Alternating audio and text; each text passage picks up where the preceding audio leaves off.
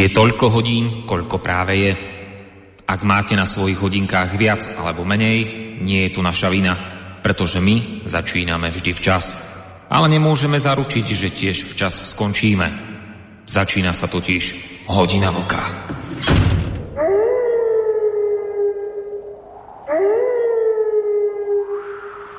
Už som to spomínal kedysi dávnejšie, že ak by existovala nejaká štatistika najpoužívanejšieho slova, ktoré používame v relácii hodina vlka, tak si dovolím tvrdiť, e, že by prvú priečku v takejto pomyselnej štatistike z istotou obsadilo slovné spojenie dvojaký meter.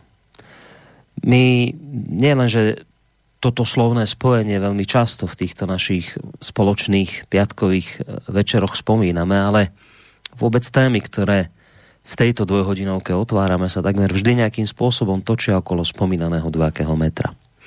Ako čo najjednoduchšie mm, vysvetliť, o čom je vlastne dvojaký meter, asi najlepšie a najjednoduchšie je to asi pochopiteľné na tom starom známom latinskom porekadle quod licet jovi non licet bovi, čo v preklade znamená asi toľko, že čo je dovolené bohovi, nie je dovolené volovi, respektíve čo si môže dovoliť vládca bohov, nemôže si dovoliť obyčajný smrteľník. Svojím spôsobom svet dvojakých metrov celkom pekne vystihol aj svetoznámy spisovateľ George Orwell, ktorý vo svojom diele Zvieracia farma píše o zvieratkách na farme, ktoré sú si rovné, si tam dajú takú cedulku, že všetky zvieratka na farme sú si rovné a potom svine tam dopíšu, že, že niektoré zvieratka sú si rovnejšie.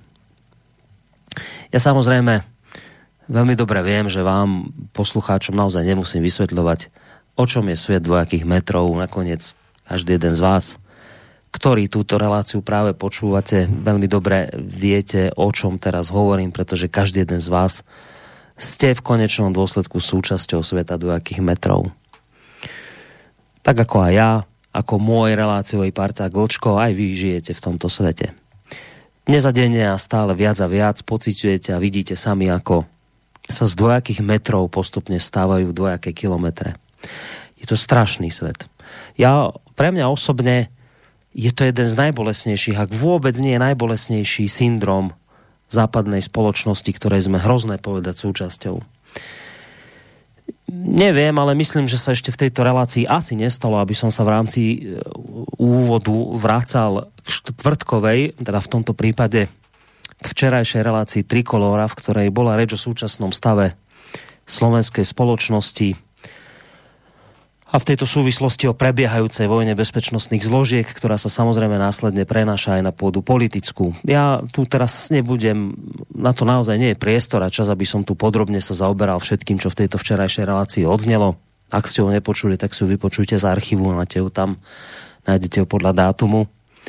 Ja sa obmedzím len na krátke také jednovetové konštatovanie, že to, čo som si včera vypočul z úst Romana Michelka, teda ako to vlastne v skutočnosti vyzerá v kuloároch tohto mocensko bezpečnostného boja, bolo niečo príšerné. Nebudem teraz hovoriť ani o mafiánskom štáte, ani o banánovej republike, ja hovorím o Slovensku, ktoré sa nám rozsýpa pred očami na nejaký útvar, v ktorom začína platiť právo silnejšieho respektíve, aby som bol presnejší, v ktorom o tom, či ste vinní alebo nevinní, už ani tak nerozhoduje právo a nejaká ústava, ale predovšetkým svetonázorové mentálne nastavenie sudcu, pred ktorého sa postavíte. Ono to vyzerá naozaj už tak, že tá postupujúca spoločenská polarizácia sa udomácnila aj v radoch tých, ktorí pôvodne mali mať zaviazané oči a merať na citlivých miskách váh spravodlivosť a, a právo. Ale žiaľ ukazuje sa, že stále viac e, akoby napreduje a stále zretelnejšie e, rozdelenie spoločnosti zomlelo aj, aj týchto ľudí z týchto bezpečnostno-súdnych inštitúcií. V praxi sa to prejavuje v tom, že dnes viac ako na práve, na ústave, záleží, ako som už hovoril, na mentálnom svetonázorovom nastavení sudcu, respektíve senátu ktorý dostane váš prípad na stôl. Ak vyznávate a svojim konaním povedzme aj prejavujete hodnoty nezlučiteľné so svetonázorom daného sudcu, tak ak som to správne včera pochopil, tak musíte počítať s tým, že váš trest bude možno vyšší, než aký uvádza maximálna trestná sadzba. A naopak, ak budete sudcovi sympatický, možno len tým, že čítate pravidelne denník N, tak ako aj on, no tak proste bude váš prípad možno až zmetený zo stola. No a keď už som pri tom denníku N, pamätáte si, ako dlho trvalo to obvinenie dvoch redaktorov Todové a Čikovského z toho, že vyzradili v rozpore so zákonom identitu utajeného svetka, čím teda priamo ohrozili úspešné vyšetrenie prípadu vraždy novinára a jeho snúbenice. To obvinenie koľko? Ani deň? Či ani deň netrvalo? Čo tam potom, že spomínaní redaktori vyzradili tajnú informáciu a ohrozili tým priamo svetka na živote? Čo tam potom, že v rozpore so zákonom títo novinári denníka vynášajú informácie z policajných spisov, ktoré im zase raz v rozpore so zákonom, kto si z tohto prostredia vynáša. Bývalý mainstreamový novinár Dag Daniš to napísal celkom pekne v dnešnom súhrne týždenom, keď píše, citujem, Novinári vrátane tých z denníka N roky s rozhorčením písali o kaste nedotknutelných, o našich ľuďoch, ktorí majú vyššiu ochranu pred vyšetrovaním podozrení z prekročenia zákona. Nakoniec sa ukazuje, že kastou nedotknutelných sú dnes vlastne iba novinári. Hlavne tí z denníka N. Koniec citácie. Svet do metrov, vážení poslucháči, o ňom hovorím v tomto svojom dnešnom úvode k relácii Hodina Voka. O tomto svete, ktorý postupne zabíja našu západnú spoločnosť. Rozožierajú znútra ako taká rakovina, ktorá sa rozrástla už úplne všade. Samozrejme, ja už v tejto chvíli počujem takých ako pani Todová, ktorí nesúhlasia a hovoria, že žiaden svet do akých metrov tu nemáme, neexistuje. Oni si predsa len plnia svoju novinárskú prácu, oni predsa chcú zbaviť Slovensko mafie, a ak sa pri tomto svojom svetom boji dopustia aj niečoho, čo by snáď bolo na hrane zákona, prípadne možno už až za ňou, no tak e, proste tu máme dogmu, ktorá platí Jan Kuciak a jeho snúbenica. No a obrnený týmto cnostným cieľom sa, stáva, sa stávajú samozrejme nedotknutelní vo svete dvojakých metrov. To už tak proste chodí. dnes som sranda, som dnes narazil na taký jeden článok z iného súdka, teraz vám niečo poviem k dvojakým metrom.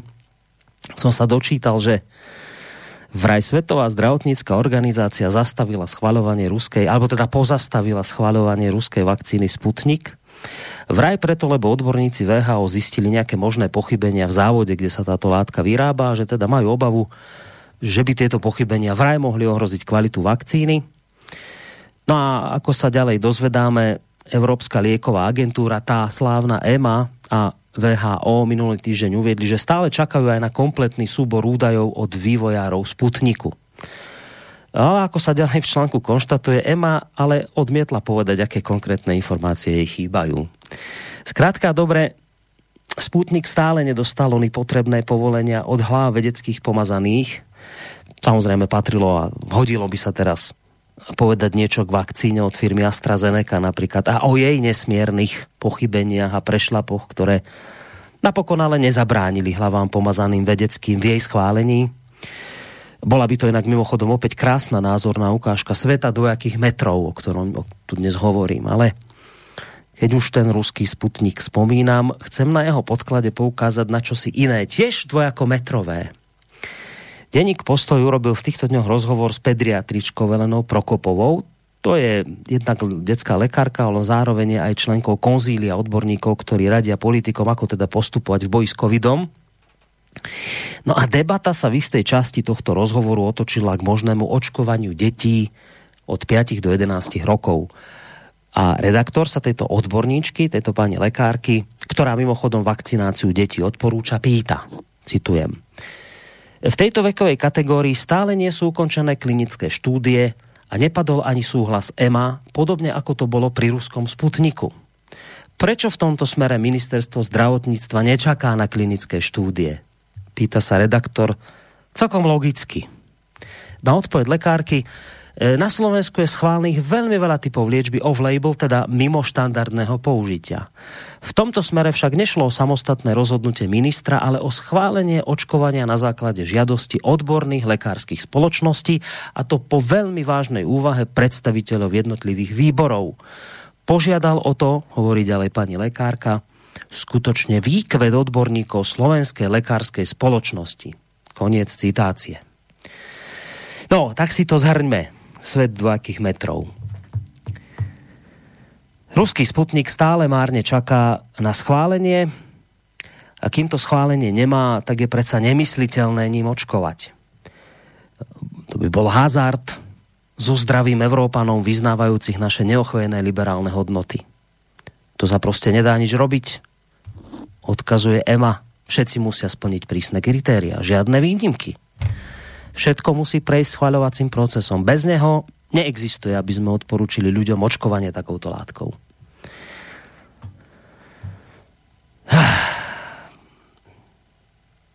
No a ja tu dnes teda hovorím o tom svete dvojakých metrov a v tomto svete je predsa úplne normálne to, keď sa keď na redaktorovú otázku, prečo neočakáva neoča- prečo teda nečakáte na klinické štúdie? Prečo chcete očkovať deti látkou, ktorá nemá pre túto vekovú kategóriu ukončené klinické štúdie a ktorá podobne ako Sputnik nemá štempel odemy? Tak v takomto svete akých metrov je, je celkom bežné, že pani lekárka na takúto otázku odpovie, no ale viete, my tu predsa máme kopec preparátov, ktorý, ktoré dávame ľuďom aj bez predošlého schválenia. A navyše nezabúdajte na to, že o očkovanie detí požiadal predsa výkved odborníkov Slovenskej lekárskej spoločnosti. A keď o očkovanie požiada výkved odborníkov, tak výkved je predsa asi viac ako nejaká pečiatka odemy. Tak čo k tomu dodať? Snáď len, čo je dovolené Bohovi, nie je dovolené volovi. Vol je v tomto prípade vakcína Sputnik a Bohom sú v tomto príbehu západné vakcíny s dobrým kádrovým profilom typu Pfizer, Moderna a tak podobne. Samozrejme, opäť hovorím o svete dvojakých metrov. Mohol by som v takýchto a podobných príkladoch pokračovať ďalej, len ich vymenovaním za posledné obdobie a popisom by som bezpečne zaplnil celú dnešnú reláciu a ešte by som podľa mňa musel k nej aj pridať pokračovanie, ale nechce sa mi, lebo priznávam sa, že už toho len, čo teraz hovorím, sa mi robí jemne nevoľno. Tak som si povedal, že to spravím inak. Milí naši poslucháči, príjemný dobrý večer vám prajem v relácii hodiny vlka, hodina vlka. Veď napokon celá tá naša dnešná relácia bude v konečnom dôsledku zase raz len a len o tomto hrôzostrašnom, ničivom svete dvojakých metrov, ktorý nám tu napreduje mílovými krokmi. Dokonca týmto posledným prípadom, ktorý som tu spomínal ohľadom e, vakcíny Sputnik a očkovania detí, e, aj som sa tak trošku neplánovane priblížil ku krajine, o ktorej dnes večer bude reč. Ale tuto skončím, lebo všetko podstatné a dôležité k téme dnešného večera vám povie môj kamoš Vlčko, ktorý už v tejto chvíli iste netrpezlivo okupuje Skyblinku, zakladateľ a prevádzkovateľ internetového portálu Kosa Vlčko. Dobrý večer ti prajem. Dobrý večer, Borisku, díky za přivítání. Rád jsem si tě poslechl na začátku a když tam byla ta e, přestávka, tak jsem měl strach, jestli tě náhodou nekleplo. Už na samém začátku. Něco mi tu vypadlo, jsem do nějakého kábla ťukla. Ale, ale všichni jsme tě slyšeli. to je dobré. Jo. Tak je. Takže jsem rád, že si to, že si to ustál, máš pravdu v, mnoha, v mnoha ohledech. Jednak o tě, ty dvojitý metry, to je, kvůli tomu vzniknul slobodný vysílač, kvůli tomu existuje kosa. Kvůli tomu chodí eh, posluchači a čtenáři na alternativní weby. A Eh, myslím si, že to bude stále horší. Když už se narazil na včerejší trikoloru, tak eh, doopravdy to, s čím přišel včera Roman Michalko, o tom, jak eh, ty jedině správný a vždycky správný vyšetřovatele a speciální prokurátoři pracují s těma, který jim padnou do drápu. Že už to není teda jenom, jenom o nekonečný koluzní vazbě, kde, kde jsou prostě zavřený a e, neprovede se žádný vyšetřovací e, úkon. Už tohle je samo o sobě děsivý, ale že, že jako je lámou přes e, to, že zavřou je manželku kvůli praní špinavých peněz, protože přece utrácela společní peníze, tak e, se podílela na, na zločinu. O tom, e, že jim vyhrožují, že když manželka, tak děti seberou jim děti a pošlou je, jak se pěkně v Česku říkalo, do pasťáku na převýchovu, no, tak to jsou opravdu metody 50. let. Jo. Já jsem četl kdysi dávno jako kluk, tak vycházeli eh, na pokračování vzpomínky manželky Rudolfa Slánského. Ta byla zavřená teda taky. No a ta popisovala přesně stejné metody tehdejších vyšetřovatelů STB. Takže tohle na Slovensku začíná být realita, ale on ten ostatní svět nevypadá, nevypadá o nic líp. My si dneska eh, budeme povídat o Rusku, speciálně o volbách, které tam proběhly eh, před týdnem. Začalo to v pátek, končilo to v neděli. Tak si povíme o ruských volbách a jejich výsledcích a o hm, věcech, které ty volby doprovázely. Ale když už se říkal Eh, jako dal si příklad s tím Sputnikem, tak možná víš, já teďko produkuju na kose miniseriál Politická plynatost kolem, eh, kolem mm, Nord Streamu 2. Mm. To už máš nějaký pátý či šestý děl, hádám. E, šestý vyjde zítra mm. a tam, e, proto se k tomu vracím, tam je o Sputniku řeč taky. Protože existuje něco, co se jmenuje Světová energetická agentura, nebo tak nějak. E, zkrátka je IEA. A uh, Financial Times, opakuju, Financial Times uh, přinesl rozhovor s představiteli této agentury. Já jsem se k němu náhodou dostal, jakkoliv je placený. A tam se konstatuje, že já to budu parafrázovat, mohl bych to otevřít, ale to je jedno. Budu to parafrázovat. EA říká, v současný plynový krizi by Rusko mohlo, kdy nejsou naplněný zásobníky před zimou, by Rusko mohlo udělat daleko více, proto aby ta krize nebyla, než dělá. Ale zároveň konstatujeme, že Rusko plní všechny svoje dlouhodobě přijaté kontrakty. Já jsem tuhle myšlenku uchopil, je tam ještě, ještě něco, kde vyplývá, proč je vlastně nedostatek plynu, ale to nebudu prozrazovat, zájemci si to najdou zítra na kose. A ten, ten důvod je velmi e, směšný, unikátní, prostě neuvěřitelný, jak chceš. Odkazu na zítřejší kosu. A e, konstatuje, prostě mě zarazilo to, to konstatování, Eh, tý EA, kdy oni říkají, Rusko plní svoje dlouhodobě závazky, všechny, bez zbytku. No ale mohlo by udělat víc a končí to, eh, končí to ještě konstatováním jako z té agentury, že Rusko by mělo dokázat, že je spolehlivým dodavatelem energií na západ. Jo? To poslední považuji za drzost.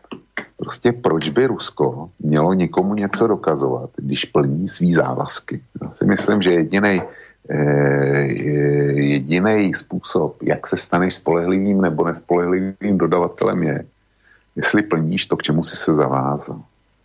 A eh, jak si, proč by Rusko dneska mělo pomáhat západu, který mimochodem eh, si za ten nedostatek energií může sám, protože eh, dělal obstrukce a dělá obstrukce s plynovodem Nord Stream 2 a navazající, navaz, navazujících plynovodů. Ale taky, co si, co si zásadního zanedbala, to ať si naše posluchači zítra přečtou na kose, tak to vlastně všechno vzniklo. Ale proč by Rusko mělo komukoliv co dokazovat? Prostě plní si svý závazky. Takže za ním žádná vina nejde a jestliže toho plynu není dost, tak je chyba, tak je chyba někde jinde. A proč by Rusko mělo pomáhat dneska těm, kteří ho neustále hmm. šikanují různýma sankcema, který nejenom, že prodlužují, ale ještě, ještě je s gustem zvyšují. A proč by Rusko mělo pomáhat těm, když, byli, když si mluvil o Sputniku, který zcela záměrně prostě e, ten Sputnik sabotujou. Sabotovali ho v době, kdy bylo vakcín nedostatek. Protože, jak řekl váš e, minister zahraničí Korčok, bylo přece politicky naprosto nepřípustný, aby Rusko řešilo nedostatek vakcín v našem západním světě. To se politicky nehodilo. A teďko ty obstrukce podle mého názoru dělají z jednoho jediného důvodu. A sice oni přece nemůžou tomu sputníku dát teďko osvědčení, protože by se jich někdo mohl zeptat, a proč jste to teda neschválili už někdy v březnu nebo, eh, nebo v únoru, nebo prostě kdy, proč jste, proč jste s tím nezačali, eh, nezačali očkovat a ta krize by byla bývala zvládnutá daleko rychlejš. Jo. Takže e, ty průtahy, ty jsou, ty jsou zcela jasně šikanózní a jsou vedený tou, tímhle, e, tímhle směrem. Ale než začneme vlastní relaci, tak zjišťuji, že jsem zapomněl a za to se teda hluboce kaju a omlouvám, že jsem zapomněl na to neúplně nejdůležitější. A sice přivítat všechny posluchačky a posluchače slobodného vysílače, ať už jsou na země kvůli kdykoliv a speciálně zdravím frajera Charlieho k São Paulu, protože vím, že mu to udělá radost. A tu radost mu chci udělat, protože jsme zjistili, eh, nebo jsem dneska zjistil, že fandíme úplně stejnému brazilskému fotbalovému klubu. Takže Karolko, uh, užij si to dneska.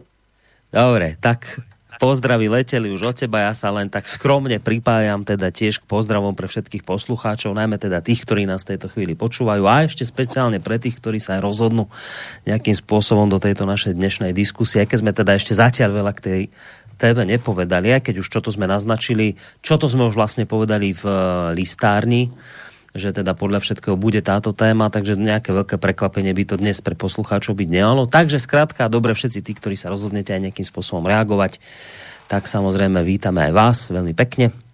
A ja len pridám také tie technické informácie, že nás môžete obšťastniť svojimi otázkami, názormi, čímkoľvek na mailovej adrese studiozavináčslobodnyvysielac.sk môžete písať aj cez našu internetovú stránku, keď si kliknete na zelené tlačidlo otázka do štúdia, alebo nám môžete zatelefonovať na číslo 048 381 0101.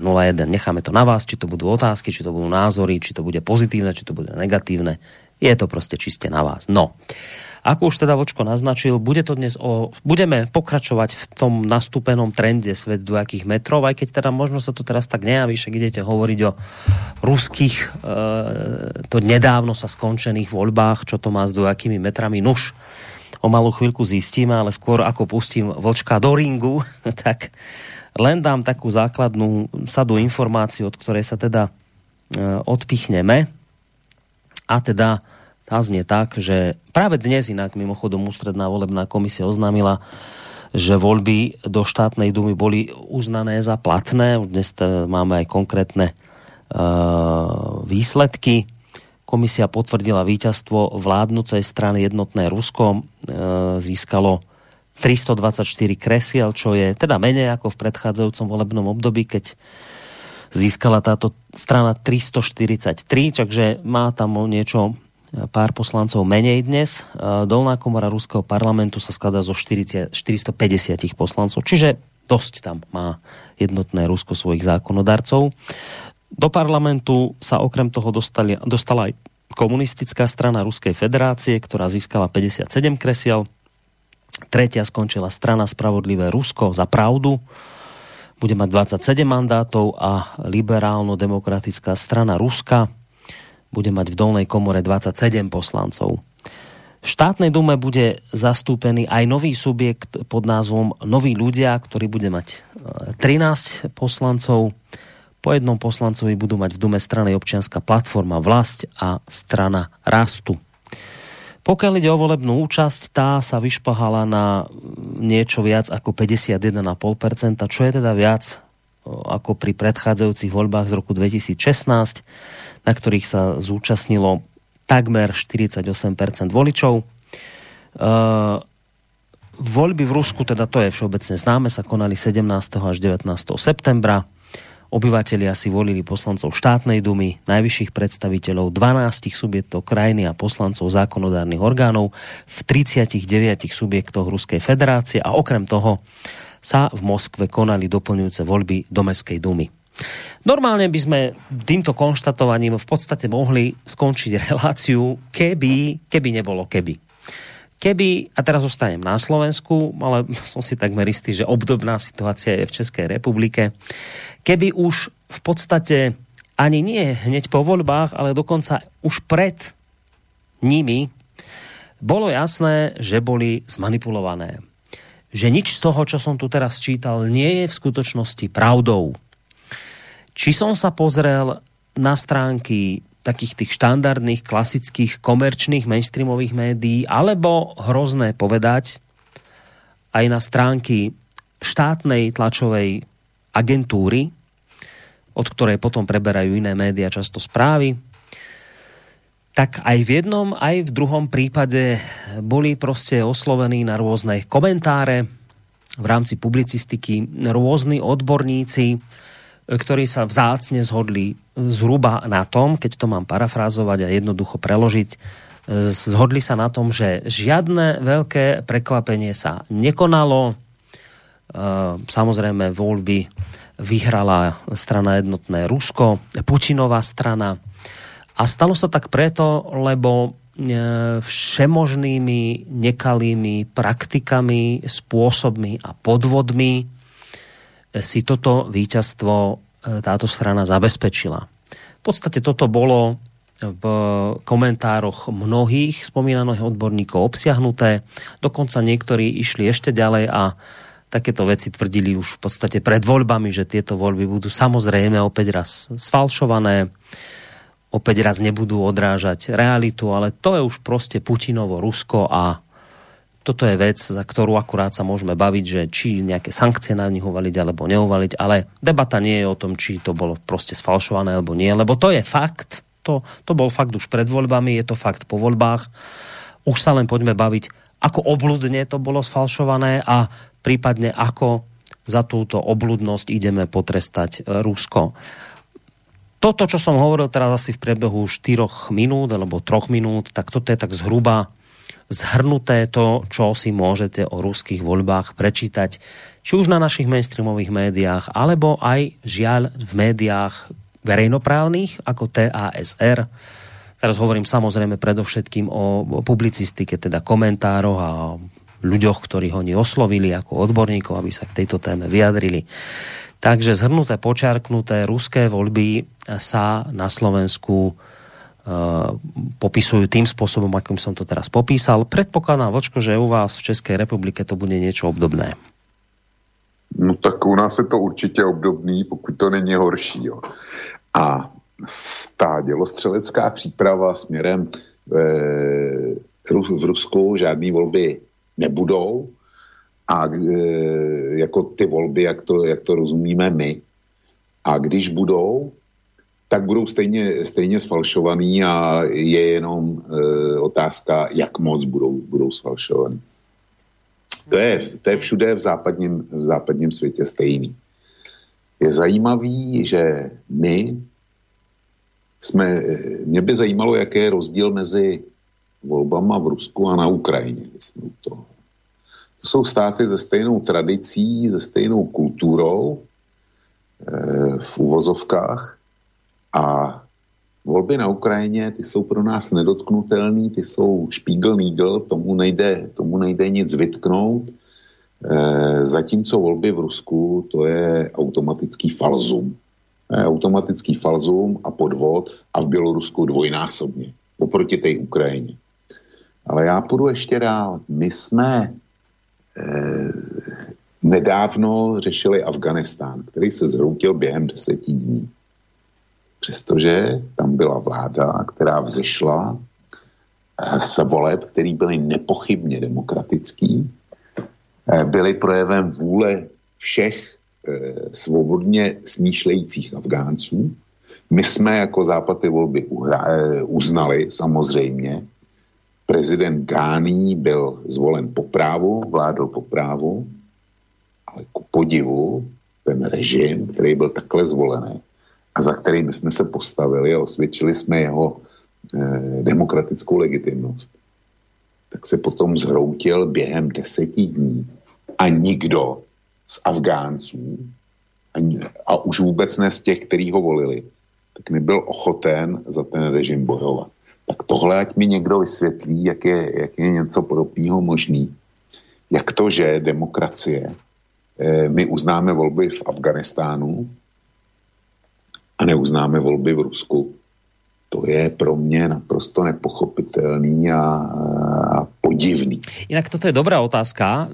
My sme ich uznali, či neuznali? Či ako to je vlastne? Lebo asi si ty myslel, že teda ich kritizujeme, ale neviem, on, oni sú tie voľby uznané Európskou úniou, či teraz nie sú uznané? Ani ne, ne, neviem pravdu povediať, som to nejako nezachytil, že ako sa k tomu postavila naša západná elita politická.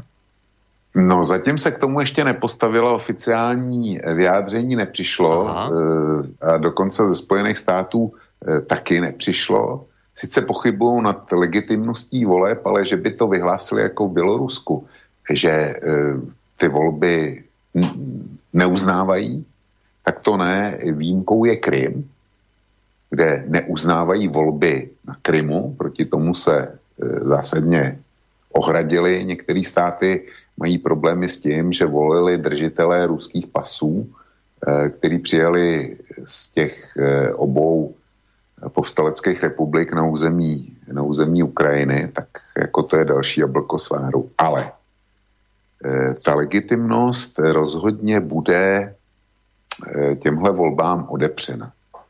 A bude jim odepřena proto, že tam nebyli pozorovatelé OBSE stejný příběh jako, jako před volbama v Bělorusku, k, podle, eh, který podle výsledků úředních vyhrál jasně Lukašenko a podle našeho názoru, který platí víc než eh, ověřování jakýchkoliv faktů, tak to vyhrála Tichanovská.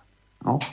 Takže ty volby, ty volby eh, nejsou uznaný, jsou pokládaný za těžce zmanipulovaný podvodný. Mm-hmm a to na základě toho, že tam nebyli pozorovatelé OBSE. No tých dôvodov je viacej, ale toto je jeden z nich. Taký ten jeden tohle, z... je, ano, tohle je jeden základní. No, no, no. A když tam, nebyli, když tam nebyli pozorovatelé OBSE, no tak e, ty volby postrádají jakýkoliv, jakoukoliv kontrolu dohled a tudíž, tudíž byly sfalšovány. Eh, OBSE byla Běloruskem vyzvána, aby ty pozorovatele poslali a OBSE to neudělala. Já jsem někam založil to proč, ale, ale mám v ruce něco jiného. Stejně tak Rusko požádalo, aby přijeli a OBSE prohlásila, eh, OBSE původně souhlasila, ale požadovala, aby eh, do Ruska přijelo 500 pozorovatelů. Rusové, Rusové odvětili, že vzhledem k pandemické situaci, eh, která v Rusku je a vrcholí, mimochodem Rusko pořád je, dneska, dneska jsem koukal, tak je v té nejhorší e, zóně výskytu covidu, tak tam, e, tam jako Rusové, Rusko je, to znamená, když tam, když tam přijedeš, a vrátí se potom domů, tak musíš do karantény a kde si, kde si co si. Vyšla správa, no, dnes iba trošku ťa preruším, len také doplnenie toho, čo hovoríš. Dnes vyšla správa, pokiaľ ide o ten koronavírus, že v Rusku zaregistrovali rekordný denný počet úmrtí, malo tam zomrieť vyše 800 ľudí. No na doplnenie, že teda aká je tam situácia. No, takže, takže my jsme to, e, nebo OBSE to, e, to jako požádalo o 500, Rusové řekli ne, vzhledem k tomu, vzhledem k tomu, jak to vypadá, tak já nevím, jestli teď 40 nebo 60, hledám to, hledám, hledám to ve svém textu. Tuším, že 60, skroutili to na 60 a OBSE ne, prostě řekli, že za těchto okolností nikam nejedou. Že, že když nemůžou mít tolik pozorovatelů, kolik chtějí, tak eh, prostě tam nepojedou, nebudou nic uvěřovat a podobně, a že to je z, z ruské strany eh, z, z ruské strany prostě záměrný trik na to, aby mm, OBS a její pozorovatelé tam nemohli pracovat tak, jak potřebují. Jo. Lebo, lebo, tímhle... že, lebo že teda tých 60 uh, uh, lebo t- že teda 60 zástupcov OBS je príliš nízky počet, že to nemá ani význam ich tam poslať, že ten taký argument bol zo strany OBS. A, a na, základě, na základě toho bylo Rusko už dopředu zbaveno možnosti, aby ty volby byly úředně ověřeny. No, čiže to si ale treba uvedomiť, ja to pri, len pripomeniem, pre vás trošku do toho skáčem, čiže pôvodne teda malo prísť 500, Rusi povedali, nemôže prísť 500, lebo je zlá covidová situácia pandemická, ale pošlite do krajiny 60 zástupcov. OBZ povedalo, ak to má byť 60 a nie 500, ďakujeme pekne, dávame od toho ruky, preč nepríde nikto. Aby nevznikol milný dojem, že Rusi nepustili nikoho. Rusi povedali, prídete 60 a OBZ povedalo, keď iba 60, tak potom nejdeme. Tak, na první pohled tohle může vypadat jako naprosto uh, věrohodná story a uh, jako, že ty Rusové opravdu dělali všechno možné, aby tam pozorovatele uh, OBSE fungovali jenom, jenom jako stafáž, která by to měla, jak ty říkáš, odobrit, aniž by mohli cokoliv zjistit. No. Ale mě furt ještě nějak funguje paměť, takže jsem si vzpomněl, jak to bylo, eh, že jsem někde kdysi četl, eh, jak to bylo s vysláním pozorovatelů z OBSE na eh, americký prezidentský volby. O těch asi budeme dneska mluvit docela dost. Protože samozřejmě, když ti jedině a vždycky správně komentují to, co se dálo o víkendu v Rusku, tak e, buď přímo říkají, anebo z podtextu jasně vyplývá. Podobné podvody by se u nás na západě stát nemohly. Takže jsem hledal, kde jsem to četl a narazil jsem na zásadní článek, který vyšel k americkým prezidentským volbám e, v britském Guardianu, což si myslím, že je médium, s kterým ani paní Tódová a šnídl a další podobný těžko můžou mít nějaký eh, problém. A překladač mi, eh, já kousek z toho přečtu, překladač eh, mi z toho vyhodil tohle. Nadpis přeložený do češtiny zní. Americké volby budou mít mnohem méně mezinárodních pozorovatelů, než bylo plánováno. Při, při letošním americkém prezidentském hlasování bude méně mezinárodních volebních pozorovatelů, než bylo plánováno. A to kvůli kombinaci zdravotních problémů během pandémie a nedostatku eh, pozvání ze strany státního departmentu. A to i pro latinskoamerické pozorovatele.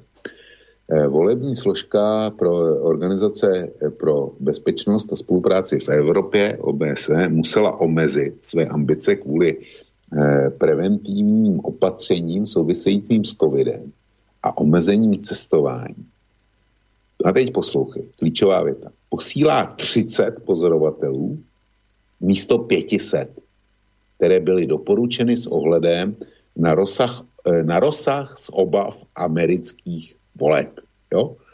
Organizace amerických států Eh, OAS, eh, která chtěla taky poslat pozorovatele, dosud neobdržela pozvání vyslat eh, pozorovatele k hlasování 3. listopadu, které hrozí, že bude nejspornější moderní historii USA, protože sám Donald Trump opakovaně tvrdil, že bude zmanipulované před volbami. Orgán pro sledování voleb OBSE a pro demokratické instituce a lidská práva, to je nějaký ODE, ODIHR, měl v úmyslu vyslat 100 dlouhodobých a 400 krátkodobých pozorovatelů poté, co je hodnotící mise varovala, že volby budou nejnáročnější v posledních desetiletích. Opatrná reakce členských států OBSE, kterou nes, které nesou odpovědnost za nábor a financování vyškolených pozorovatelů, však znamenala, že se plány musely drastické, drasticky zmenšit. Organizace nyní vysílá pouze 30 dlouhodobých pozorovatelů v omezené misi. Tolik to, co jsem vybral z toho článku Guardianu. Takže základní fakta, zopakování. Eh, požadavek OBSE vůči Rusku byl 500.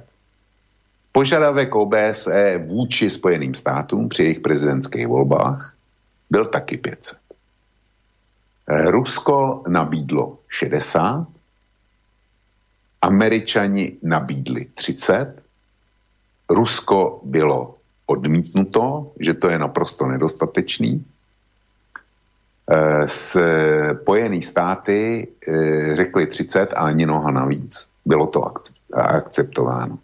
A pak mám ještě další článek, který se zabývá e, volebníma podvodama. Ten vyšel e, na e, serveru Česká justice. A tam jsou nějaký detaily e, o tom, jak ty pozorovatelé e, ve Spojených státech teda fungovali. A kromě jiného se tam konstatuje, že do osmi států se vůbec, e, tam vůbec nesměli přijet tam to místní úřady prostě nedoporučili. Nevím, jestli to vyplývalo z jejich, z jejich zákonů, který už byly přijatý dřív, anebo jestli to bylo rozhodnutí ad hoc. To prostě nevím. Ale i těch 30 pozorovatelů, pokud by byli chtěli e, přijet do osmi států Unie, tak by tam nemohlo. Já si zkouším představit, co by se asi tak dálo, kdyby těch 60 pozorovatelů e, do Ruska dorazilo a e, 8 nějakých těch autonomních republik nebo, nebo guberní prostě řeklo, vy sem nesmíte. To, to by bylo něco, něco hmm. naprosto neslíchaného. Hmm. Ve, Spojených, ve Spojených státech eh, těch 30 pozorovatelů bylo. Čili když mluvíš o těch, o těch dvojích metrech, tak tady jsou to námořní míle, dvoje, dvoje námořní míle hmm. a e, jako všichni dělají, že to je v pořádku. Přitom Eh, o Rusku eh, jeden z důvodů, proč těch 500, trvají na těch 500, řekli, že to, je, že to souvisí s rozlohou země. Rusko je skutečně největší země světa a vzdálenosti jsou tam velký. Jenomže když se podíváš na e, koncentraci obyvatelstva, tak já nevím, kolik obyvatelstva je e, od západní hranice Ruska po Ural, ale e, tuším, že to nebude určitě méně než 85%. Čili to jádro, lidský jádro, který je, tak se koncentruje do evropské části Ruska. A tam těch 500, obyvat, e, těch 500 pozorovatelů e, ve srovnání s tím, co je ve Spojených státech, tak e, je nesrovnatelně více, protože je potřeba si uvědomit, že Spojené státy mají 2, eh, tuším 23 krát eh, více obyvatel než Rusko. Ten koeficient je 2,23. Jo. Takže eh, na Spojené státy by těch mm, pozorovatelů, aby ta síť byla stejně zahuštěná, když se tam očekávaly nejnáročnější volby za posledních desetiletí a e, úřadující prezident už před volbama mluvil o e, pocitu ohrožení voleb masivními podvody. Tak těch pozorovatelů by tam mělo být uměrně víc. To znamená, že by tam mělo být nějakých 1100, aby ta síť byla úplně stejná jako v Rusku. Mm.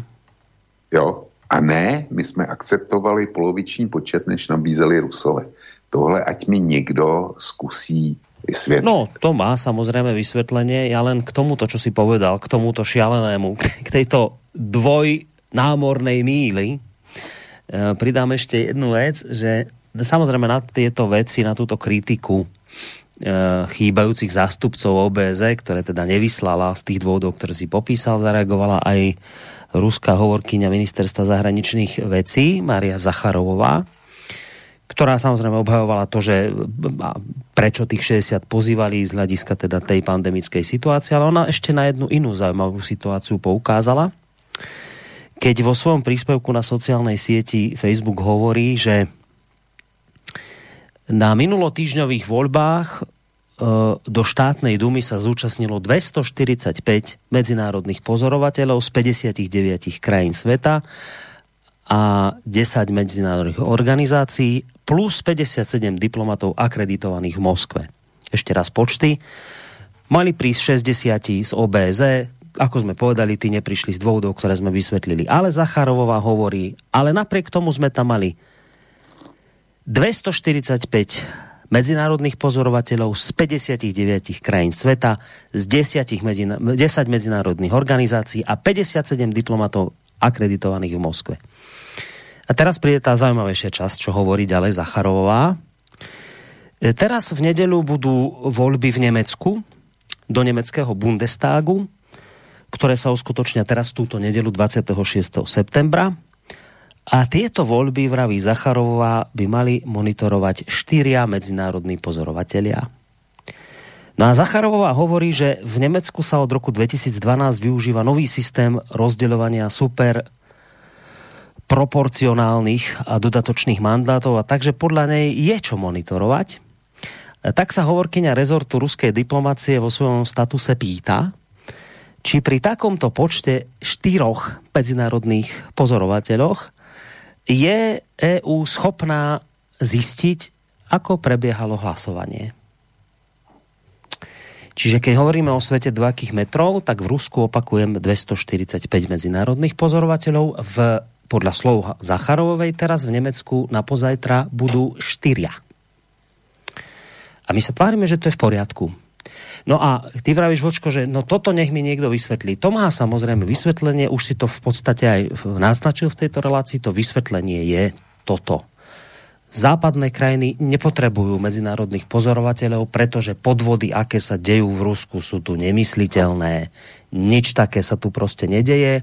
Sme demokratické, etablované krajiny. Áno, máme tu problémy, hádame sa, ale tak na drzovku, ako sa to deje v Bielorusku, Rusku a v podobných zapadákovoch, to u nás nie je možné. Čiže z tohto dôvodu my jednoducho nepotrebujeme takéto počty pozorovateľov, jednak to ani proste nie sme tak veľkí ako Rusko, ale to si popísal s tou sieťou, pokiaľ ide o množstva ľudí. Ale ten hlavný argument je tento, my sme vyspelá krajina, kde takéto podvody už nie sú možné. V Nemecku, vieš si predstaviť, že by v Nemecku došlo k takýmto podvodom ako Rusi, no tak preto tam stačia tí štyria medzinárodní pozorovatelia a na Rusko je aj tých 250 málo. Toto je argument. Ten základný, hlavný. Borisko, já to samozřejmě vím tohle a kdyby si to nebyl řekl tak jsem to dodal já. E, zrovna tak, e, zrovna tak jako ti odpovím na těch 250 pozorovatelů e, z 57 zemí.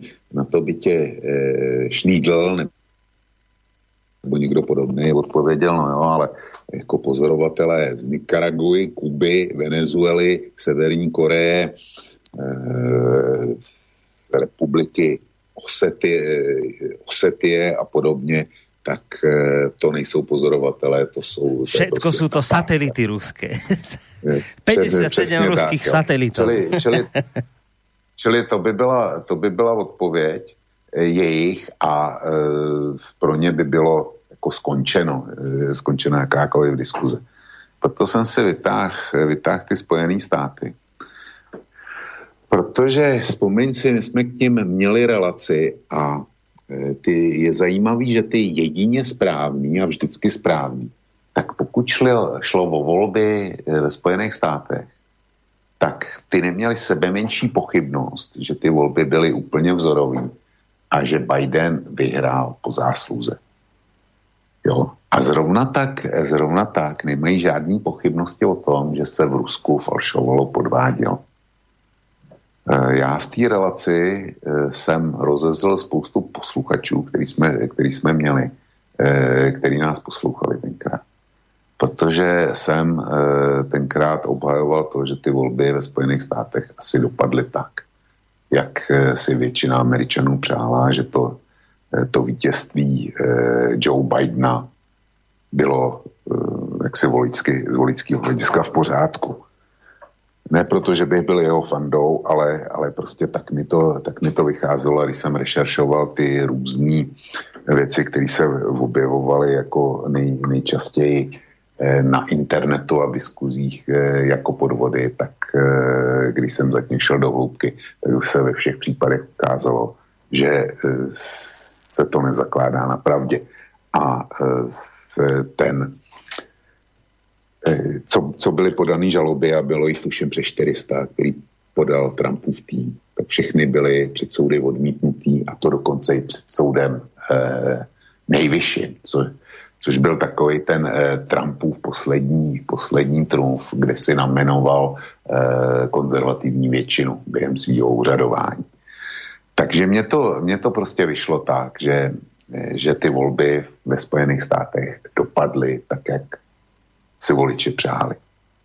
No a e, na druhé straně, pokud jde o Rusko, tak já nemůžu vyloučit, že se tam podvody děly a e, rozhodně bych na to nepřísál, že ty volby byly úplně, úplně čistý. Nicméně to bych nepřísahal ani e, ve Spojených státech.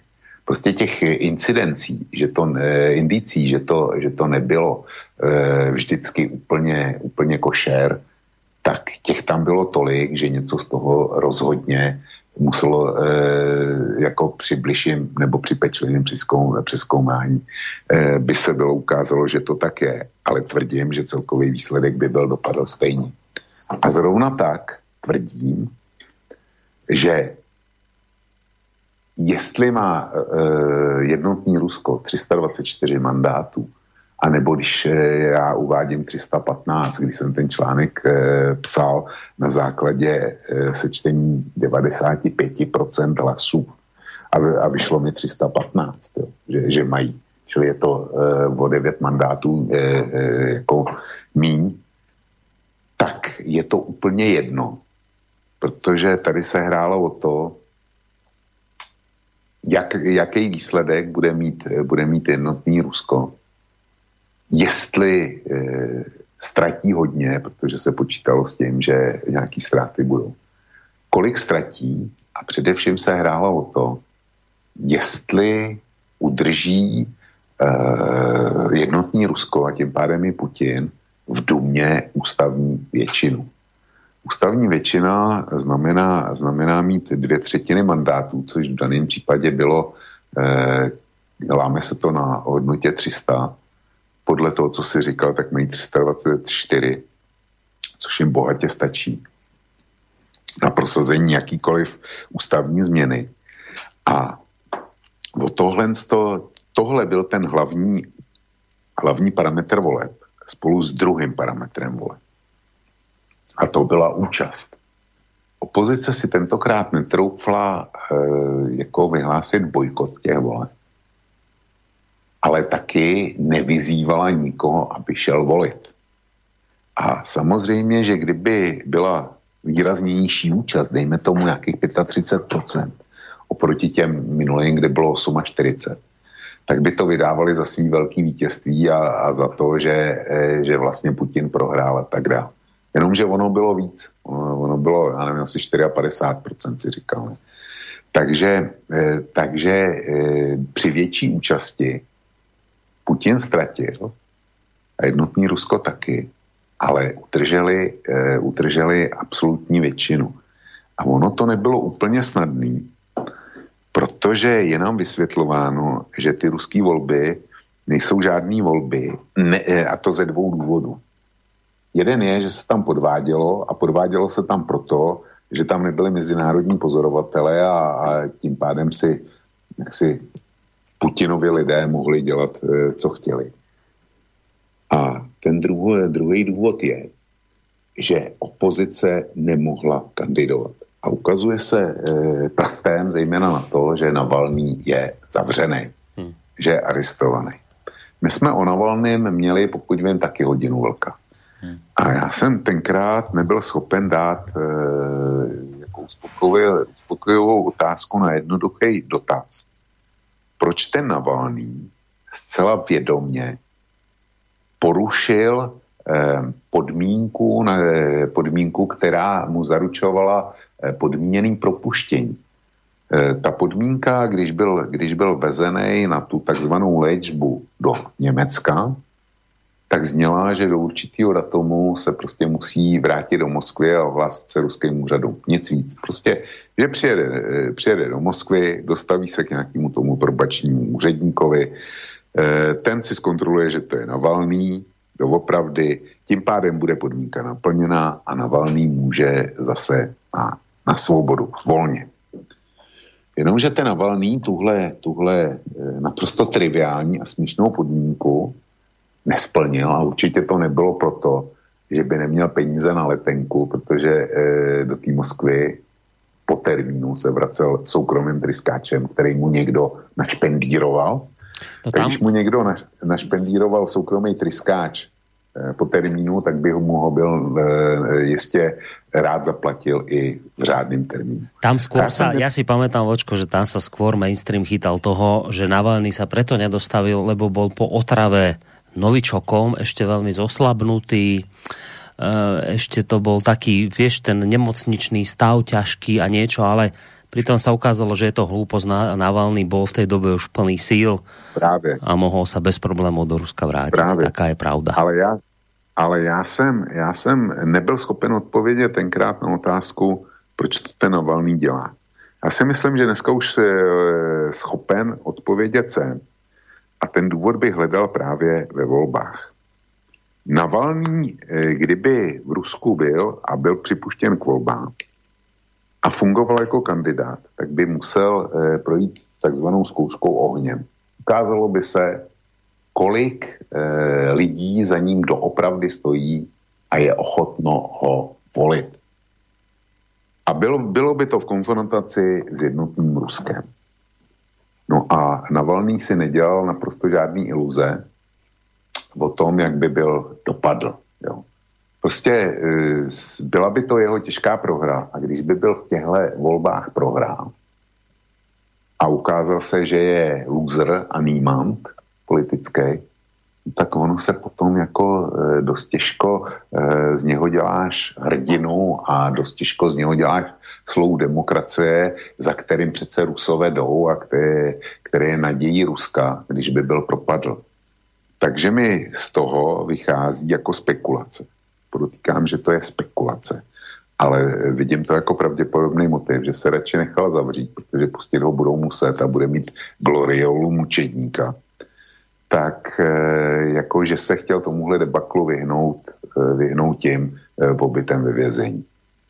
A ta legenda, že neexistuje ve volbách, že do nich neměla přístup opozice, taková ta opravdová opozice a ne, ne strany, které fungují s požehnáním Kremlu, tak to se dá docela dobře doložit, že i tohle je lež protože ve volbách kandidovalo Jablko, to se skupení, který nevzniklo včera, který eh, Grigor Javlinský, eh, který mimochodem svýho času byl kandidátem na premiéra ruského, ale on to nepřijal.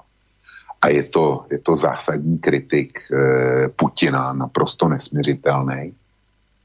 A eh, málo se o tom ví, ale Navalny byl svou politickou dráhu začínal taky v Jabloku.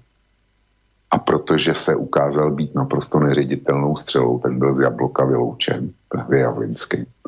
Ale Javlinský, který je úplně stejný kritik Kremlu jako Navalny, tak ten s tou svou politickou formací do šel a získal 1,29% hlasů. Takže to ukazuje pozici, eh, pozici eh, jaksi současný ruský opozice. Mimochodem na jaře eh, Javlinský Navalnýho velice tvrdě napadl z mnoha důvodů a mezi těma dvěma panuje třeskutá válka. Takže, takže ty argumentace, že kdyby, že odpůrci režimu nemohli kandidovat a byli pozavíraný, aby, aby jako ty volby proběhly tak, jak mají. Tak na příkladu Jabloka je vidět, že to je lež. Nicméně ani to, ani to ještě není celý, když už se bavíme o Navalny. Určitě ví, že Navalny vyhra, eh, vyzval eh, ruský voliče k tomu, aby hlasovali takzvaně chytře. Mm-hmm. Rusové mají kombinovaný volební systém, kde jedna část poslanců, a dodávám, že menší, se volí poměrným, e, na zá, e, prostě ty mandáty jsou rozděleny na základě poměrného způsobu, tak jak to známe vy i my z našich voleb. Jo. Prostě kolik dostane strana, strana procent, tolik dostane poslanců. Tak tady je takhle volena jenom část sněmovny a druhá část, ta větší, je volena v přímých volbách, které fungují podle britského, britského vzoru. Každá strana, která, která chce, se chce zúčastnit. A tam můžeš nastoupit jako soukromá osoba, jako mm, když se ženeš dostatek podpisů a máš dostatek financí, tak tam můžeš kandidovat jako Boris Korony. Jo?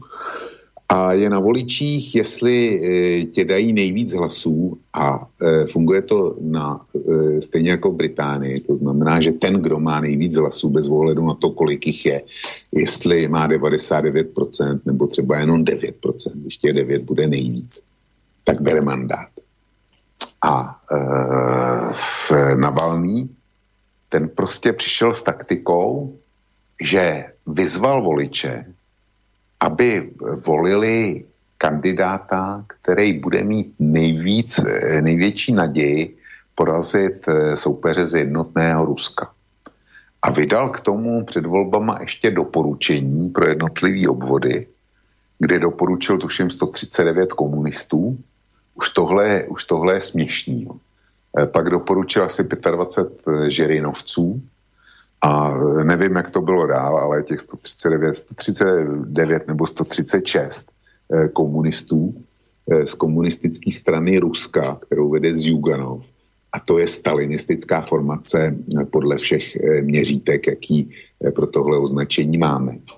Tak jako Západ dneska operuje tím, že Rusové si vynutili na Facebooku a na Twitteru, že eh, tohle doporučení bylo zablokováno. A že kdyby, kdyby zablokováno nebylo, že by volby dopadly jinak. Áno, áno, presne tak. Ale to sa bavíme, to sa bavíme teda ani nie o Facebooku, ale o Google, Twitteri a, a Telegrame, lebo aby som to vysvetlil, uh, Navalny a vôbec jeho teda, no on, jeho tým zostrel nejakú aplikáciu, ktorú si si mohol stiahnuť cez Google Play alebo App Store a tieto rôzne platformy. A ty, keď si si to nejak stiahol do telefónu, či čo, tak ono ti to proste tam, zrejme tam, kde ty bývaš, ti ukázalo toho, toho kandidáta, ktorého máš teda chytro, chyt, chytře volit, smart. No ale čo sa stalo, je to, a to, na, od toho sa oni odpichujú, dokonca však Navalny potom po voľbách kritizoval e, tieto IT spoločnosti, obvinil Google, Apple, že sa správali ako komplici Kremla, lebo že čo spravili? No pred ruskými parlamentnými voľbami odstránili zo svojej ponuky tieto aplikácie chytrého hlasovania a teda, že to urobili na nátlak Kremla, že im za to hrozili sankcie a neviem čo, tak sa proste tieto IT firmy podvolili tieto aplikácie z týchto platformiem stiahli a tým pádom Rusi chudáci nevedeli, čo majú robiť, ako majú robiť a preto vlastne chytré hlasovanie stroskotalo. Čiže to je argument, prečo chytré hlasovanie teraz nedopadlo dobre, lebo proste Kreml pritlačil na IT firmy, tie sa vyplašili a rýchlo stiahli tieto platformy a potom na tomto to vlastne celé stroskotalo. To je tá argumentácia Navalného, respektíve jeho týmu. Prečo nevyšlo chytré hlasovanie? No, čili, čili e, utrpěl, Navalný utrpěl ne e, jako další, další těžkou blamáž. To chytrý hlasování e, nefungovalo. E, samozřejmě teda, že určitě jenom proto, že to bylo, já nevím, asi dva nebo tři dny, tři dny před volbama zablokovaný, jinak to tam celou dobu běželo. A je zajímavý, že přímý mandáty jednotný Rusko neuhrálo v Jakutsku, v Chabarovsku, tam ztratili a ještě eh, tuším v republice Komy a e, čili tam poslechli v těchto destinacích. Se dá říct, že, že asi zřejmě poslechli Navalného doporučení. Já jsem si vždycky myslel, že Navalný má největší základnu v Moskvě a v Petrohradě, prostě, že funguje e, moskevská petrohradská kavárna, tak jako funguje pražská kavárna a Bratislavská kavárna, kde to je vždycky všechno jinak než na zbytku území. Ale teďko s překvapením zjišťuju, že, že asi e, na valného základnou je, je Jakutská republika Komino a Chabarovsk na Dálném východě. To by jeden nevěřil. E, nicméně, kdy zase se vrátím k těm americkým volbám, e, tam bylo hlavním tématem těch voleb v roce 2016, tak bylo hlavním tématem zasahování Ruska do amerických voleb a ovlivňování chudáků amerických voličů a jako argumentuje se tím, že 100 tisíc dolarů do politické reklamy, kterou, kterou dokázali e, e, nebo uměli prokázat jako těm Rusům takzvaně, takže, eh, takže se hrálo obrovskou roli a že to bylo zasahování, nepřípustné zasahování do eh, amerických prezidentských voleb ze strany Ruska. A je zajímavý, že nikdo nepřišel s tím, že teda když se eh, Apple a Google eh, zapojí do toho, že do svých storů eh, dají aplikaci, která vysloveně ovlivňuje eh, ruský voliče, takže všichni dělají, že to je, že to je naprosto hm. správný a že to, je, že to je v pořádku. Ačkoliv nikdo neví, kdo tu, eh, kdo tu aplikaci doopravdy vyvinul, jestli to byl Navalný a jeho tým, jak ty říkáš, anebo jestli to prostě někdo spíchnul v Google a v Apple. Jo, a, a jenom si to nechali přeložit do ruštiny a, a zkomunikovat Navalným. Tohle samozřejmě nikdo nikdy neskoumá a neprokáže.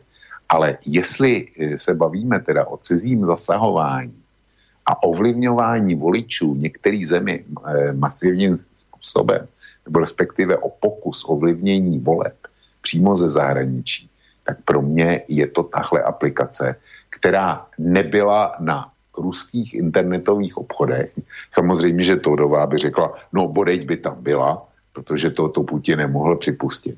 Ale byla v zahraničí, ve Spojených státech, který se velmi ohražovali proti tomu, jak jim Rusové zasahovali do voleb.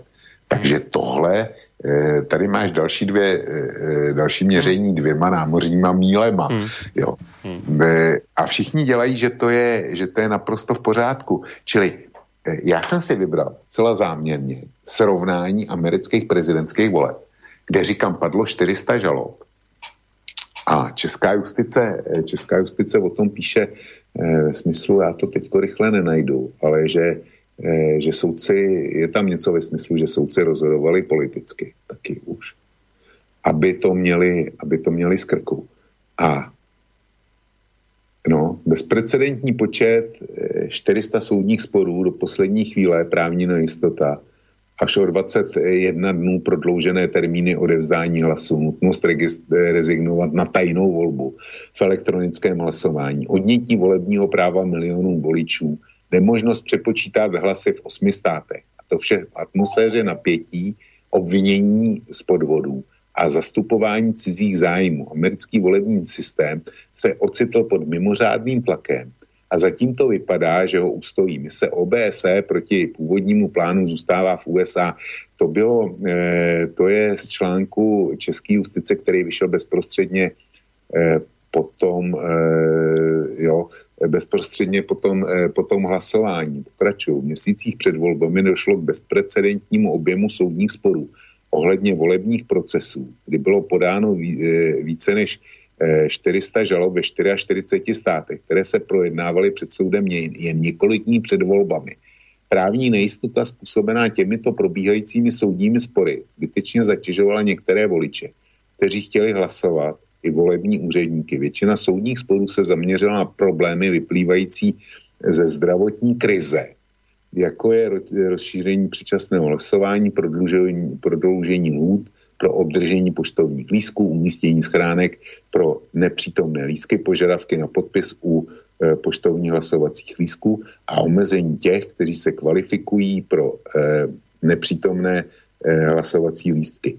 To je, e, to je zpráva, to je zpráva e, citoval jsem teďko ze zprávy OBSE. Čili zkusy představit, že něco podobného bude, bude v Rusku, že osm států zabrání přepočítávání hlasů, osm guberní, prostě když eh, na požádání, na kvalifikovaný požádání odmítne přepočítat hlasy. A všichni dělají, jako že to je v pořádku. Jako to bylo ve Spojených státech. Co by se asi tak dělo? A ty volby, eh, oba dva víme, že ty volby ve Spojených státech byly daleko vyhrocenější než volby v Rusku. Tam se dopředu vědělo, že jednotný Rusko zase vyhraje, jen se nevědělo o kolik. Když to ve Spojených státech, tam se rozhodovaly volby prakticky asi jenom v osmi, v osmi klíčových e, státech Unie, e, v těch takzvaných swing státech. A kde to let, kde bylo o 14 tisíc hlasů nebo takovýhle nějaký čísla tam byly. Čili to, to, to jsou naprosto minimální rozdíly. Ale volby ve Spojených státech jsou nespochybnitelně v pořádku. Já už jsem říkal, že jsem v, té relaci, kterou jsme k tomu měli, obhajoval to, že ty volby dopadly, že výsledek je takový, jak to asi e, voliči chtěli. Čili já si můžu dovolit srovnávat ruské volby a můžu, e, můžu říct v Rusku, to možná nebylo úplně všechno v pořádku. Ale tvrdím, že stejně jako ve Spojených státech vyhrál ten, kdo prostě vyhrát měl podle, podle mm. přání voličů. Mm. Že e, jednoducho ani, ani neviem, aké podvody by to zásadne nemenili jednoducho ten, Přesně tak. sa o tom hovoríš v Rusku. Takisto ako, ako si to vnímal v Spojených štátoch amerických, ale ukazuje sa v tejto situácii, že bolo naozaj rozumné dať si, ako si to urobil ty, dať si v tomto prípade zapríklad Spojené štáty americké a naozaj pekne sa tie záserasté hrozostrašné dvaké metre tu ukazujú, že čo sme doteraz povedali, tak jeden z dôvodov, prečo boli ruské voľby sfalšované, lebo neboli pozorovateľia. Už sme to vysvetlili. Spojené štáty mali ešte menej pozorovateľov OBSE. Tam je to v poriadku, Rusko zlé. A teraz táto vec, s tým chytrým hlasovaním, to tiež si treba uvedomiť, že čo sa stalo, prečo boli ruské voľby vraj zmanipulované, no lebo Google, Twitter, Telegram a ja neviem, aké Google, Apple a neviem čo všetko posťahovali nejakú aplikáciu chytré hlasovanie od Navalného alebo kto vie od akej ambasády, ktorá to možno vypracovala, nevieme, ale skrátka, že to teda stopli toto eh, chytré hlasovanie, že tú aplikáciu vymazali. To je naozaj veľmi dôležité si uvedomiť to zrovnanie, ktoré dal Vočko. Pamätáte si, čo sa dialo v Spojených štátoch, keď boli tieto problémy pri voľbách s Google Analytikou, metadáta uniknuté, ako, ako môžu IT firmy a vôbec celé ten, celý ten IT giganti, ako môžu ovplyvňovať voľby. Hrozné veci sme sa dozvedali že aké to nebezpečné, úniky dát a neviem čo, ako sa, to, ako sa dajú celé voľby týmto zvrátiť. Amerika tým celá žila, Trump dostával spredu, zozadu facky, ako, ako cez Google Analytiku si neviem čo, proste zakategorizovali voličov. No skrátka, dobre, IT svet ovplyvňuje voľby, do, do, dozvedeli sme sa. A teraz, pozrite sa, Spojen, e, Rusko, IT svet, máte tam ako aplikáciu chytré hlasovanie, teraz čo, že, že znova, že ovplyvne voľby. Ale čo sa stane v prípade Ruska? V prípade Ruska je to dôkaz, keď to stopnete, keď sa na to stiažujete tak ako z tých Spojených štátov, na tú Google Analytiku. Keď sa na to stiažujete pri Rusku, to tak proste e, teda keď sa to stane v Rusku, že to niekto stopne, lebo že pozor, IT toto môže ovplyvňovať nelegálne, tak zrazu je to dôkaz manipulovaných volieb. Zrazu je to proste jednoznačná ukážka toho, že tie voľby boli proste zmanipulované, lebo chyt, aplikácia chytrá, chytré hlasovanie nemohla by ísť. A mimochodom jediná, mám pocit, firma, ktorá v tomto sa zachovala naozaj seriózne, bola firma Telegram, ktorá vysvetlila, prečo tú aplikáciu stiahla a hovorila o tom, že že Telegram bude blokovať boty spojené s predvolebnou agitáciou. Boty to sú tie také roboty, ktoré proste robia nejaké to, ja sa neviem vyjadrovať v týchto termínoch, furt mi to slovo vypadne, to je jedno, skrátka, že, že budú blokovať tieto boty spojené s predvolebnou agitáciou, pričom sa spoločnosť Telegram odvolala na obvyklé moratórium, teda zákaz volebnej agitácie počas volieb. Logické, absolútne logické. A teda poprosila, aby tento uh, legitímny postoj tejto firmy vzali používateľia na vedomie tejto sociálnej siete. Úplne logické zdôvodnenie Telegramu. Áno, presne tak to je. Ale viete, keď je to pri Rusku, tak ideme hľadať presne, že, že to, to nebude len tak, že to stoplí. Čo tam po moratóriu, to je jedno. Čo tam po hrozbe, že sa tým mohli ovplyvňovať voľby. Podstatné je, že to stiahli a Navalny a podobní majú už okamžite argument. Google, Facebook, Twitter, e, neviem kto všetko, Apple to urobili na nátlak Kremla, ktorý im hrozil zatvorením zamestnancov. Neviem, hrozné veci im tam, tak oni sa chudáci zľakli a preto to stopli. A, ke, a keďže to stopli, tesne pred voľbami, tak presne preto sa nestal e, Navalny víťazom volieb, keď to tak mám povedať úplne pejoratívne. Viete, takto, to, takto nám to podsúvajú. No, tak tak je to svet dvojakých kilometrov, či už námorných míl, alebo sa už ideme baviť o nejakých jednotkách tam tých vesmírnych vzdialenostiach? No, budeme pokračovať v tejto téme, ale pozerám na ten čas, že už sme, už sme pomaly, už tu máme cez hodinku, rozprávame hodinu a pol skoro, tak dáme si predsa len trošku údobnú prestávočku. Ja len teda pripomínam, že píšte nám maily na adresu studiozavináčslobodnyvysielac.sk. Vidím, že už nejaké pribudli. Po pesničke sa k ním určite dostaneme.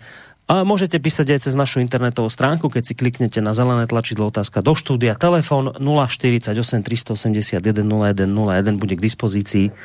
Po pesničke môžete telefonovať, ak chcete. A Zahráme si tak tematicky, ja teda neviem, o čom sa v tej pesničke spieva, ale je po rusky, hovoríme o ruských voľbách, je celkom pekná, tak si ju zahráme, no, bude to také tematické.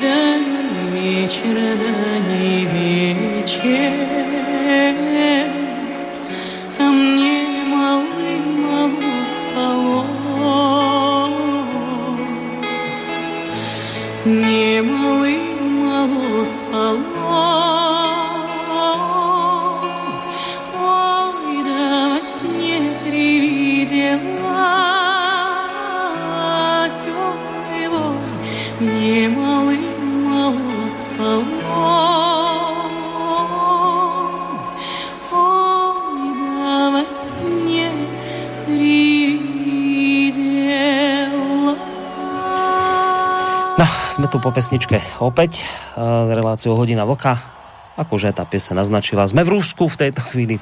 Riešime rúské skončené voľby nedávno a bavíme sa o tom, že teda naše médiá, takisto aj české, ale nie len aj tie sveto okamžite označili tieto voľby za zmanipulované. Už tu zaznelo, že nikto z nás netvrdí, že sa podvody nediali je dosť možné, že nebolo všetko košer, ale ako Vlčko viackrát povedal, košer očividne nebolo všetko ani pri amerických voľbách a on teda tvrdí, ja ho parafrázujem, že napriek tomu, že všetko košer nebolo, tak podľa neho tak tie americké voľby, ako aj terajšie ruské, odrážajú realitu. Skrátka, že nejaké drobné zmeny tam mohli nastať na základe týchto podvodov, ak tam nejaké boli, ale nič zásadné veľké zmeniť nemohli, lebo jednoducho odrážajú vôľu ľudu tak v Spojených štátoch, ako aj v tomto prípade v Rusku. Ja som už hovoril, že celkom rozumné bolo v tejto chvíli naozaj zobrať si na porovnanie tie americké voľby. Ja len tak, jedna taká technická vec, ak som pred e, pesničkou spomínal, tá firma bola Cambridge Analytica, neviem, či som neho Google Analytica, tak Cambridge Analytica sa tá firma volala. Ale to len taká technická poznámka. Uh, ale skôr ako teda budeme pokračovať, uh, ak ak do, ako dám priestor poslucháčom samozrejme tiež sa k tejto téme vyjadriť. Predsa len ešte mi nedá nespomenúť jednu vec, tú tretiu, ktorá teda je akoby tým najvážnejším jablkom z fáru, pokiaľ ide o voľby. Teraz, keby tu bol nejaký zástupca tej spomínanej strany Habloko, tak by povedal, viete čo, kašlite vy aj na nejakých pozorovateľov, neriešme to, kašlíme nakoniec aj na nejakú našu aplikáciu. To je nič oproti tomu, čo spôsobilo elektronické hlasovanie. Tam sa diali najväčšie. To bolo, to bolo epicentrum tých podvodov, bolo elektronické hlasovanie. Uh, toto vlastne označujú aj mnohí tých akoby pozorovateľia za najväčší problém, uh, teda označujú podľa všetkého toto online hlasovanie, ktoré ruským voličom Kremel umožnil v daných voľbách vôbec poprvýkrát. Na základe a teda z čoho sa týka tá kritika na základe oficiálnych výsledkov, totiž dalo toto elektronické hlasovanie nepomerne viac voličov hlas jednotnému Rusku online, než prostredníctvom volebných miestností. Najmä v Moskve výsledky elektronického hlasovania meškali až niekoľko hodín, pričom až do ich zverejnenia v takmer všetkých okrskoch viedli opoziční kandidáti a po ich zverejnení, čuduj sa svete, náhle zvíťazili kandidáti vládnej strany.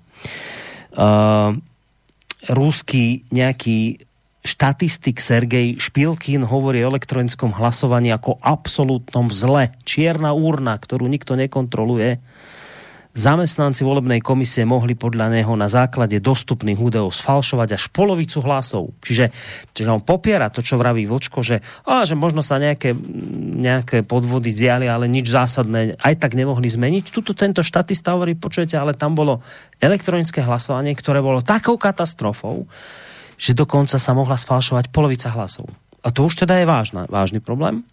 No a už keď som tu spomínal to jablko sváru, tak práve strana Jabloko, ktorú aj Vočko tu spomínal, ona neuznáva porážku svojich dvoch kandidátov nominovaných v Moskve, lebo táto strana podľa tých ziskov je to taký politický plankton, ale teda je presvedčená, že títo jej kandidáti voľby v jednomandatových obvodoch vyhrali.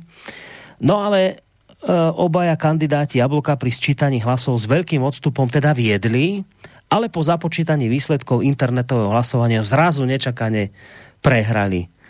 No a podľa e, nejakého politika z tejto strany e, tento scenár svedčí o tom, že elektronické hlasovanie vo voľbách bolo od samotného začiatku určené na to, aby sa proste upravili výsledky hlasovania tak, ako to úradujúce vedenie proste potrebuje. Čiže, čiže, čiže opakujem, to, to najhoršie zlo, čo sa udialo, kašlíme na pozorovateľov, na tam ten oný aplikáciu nejakú, to je nič. To je nič oproti tomu, čo sa udialo pri elektronickom hlasovaní. To bolo epicentrum zla. Tam sa polovica hlasov mohla takto úplne rozhodiť. Nereálne proste niekto vyťazil a zrazu, keď prišli výsledky z takéhoto elektronického, tak bum, zrazu prehral. No tak je to jednoznačné potvrdenie toho, že to bolo proste sfalšované. Ločko, čo na to hovoríš? Borisko, já tohle vůbec nemůžu vyloučit a vylučovat to nebudu. Nicméně e, zase se vrátím k americkým prezidentským volbám.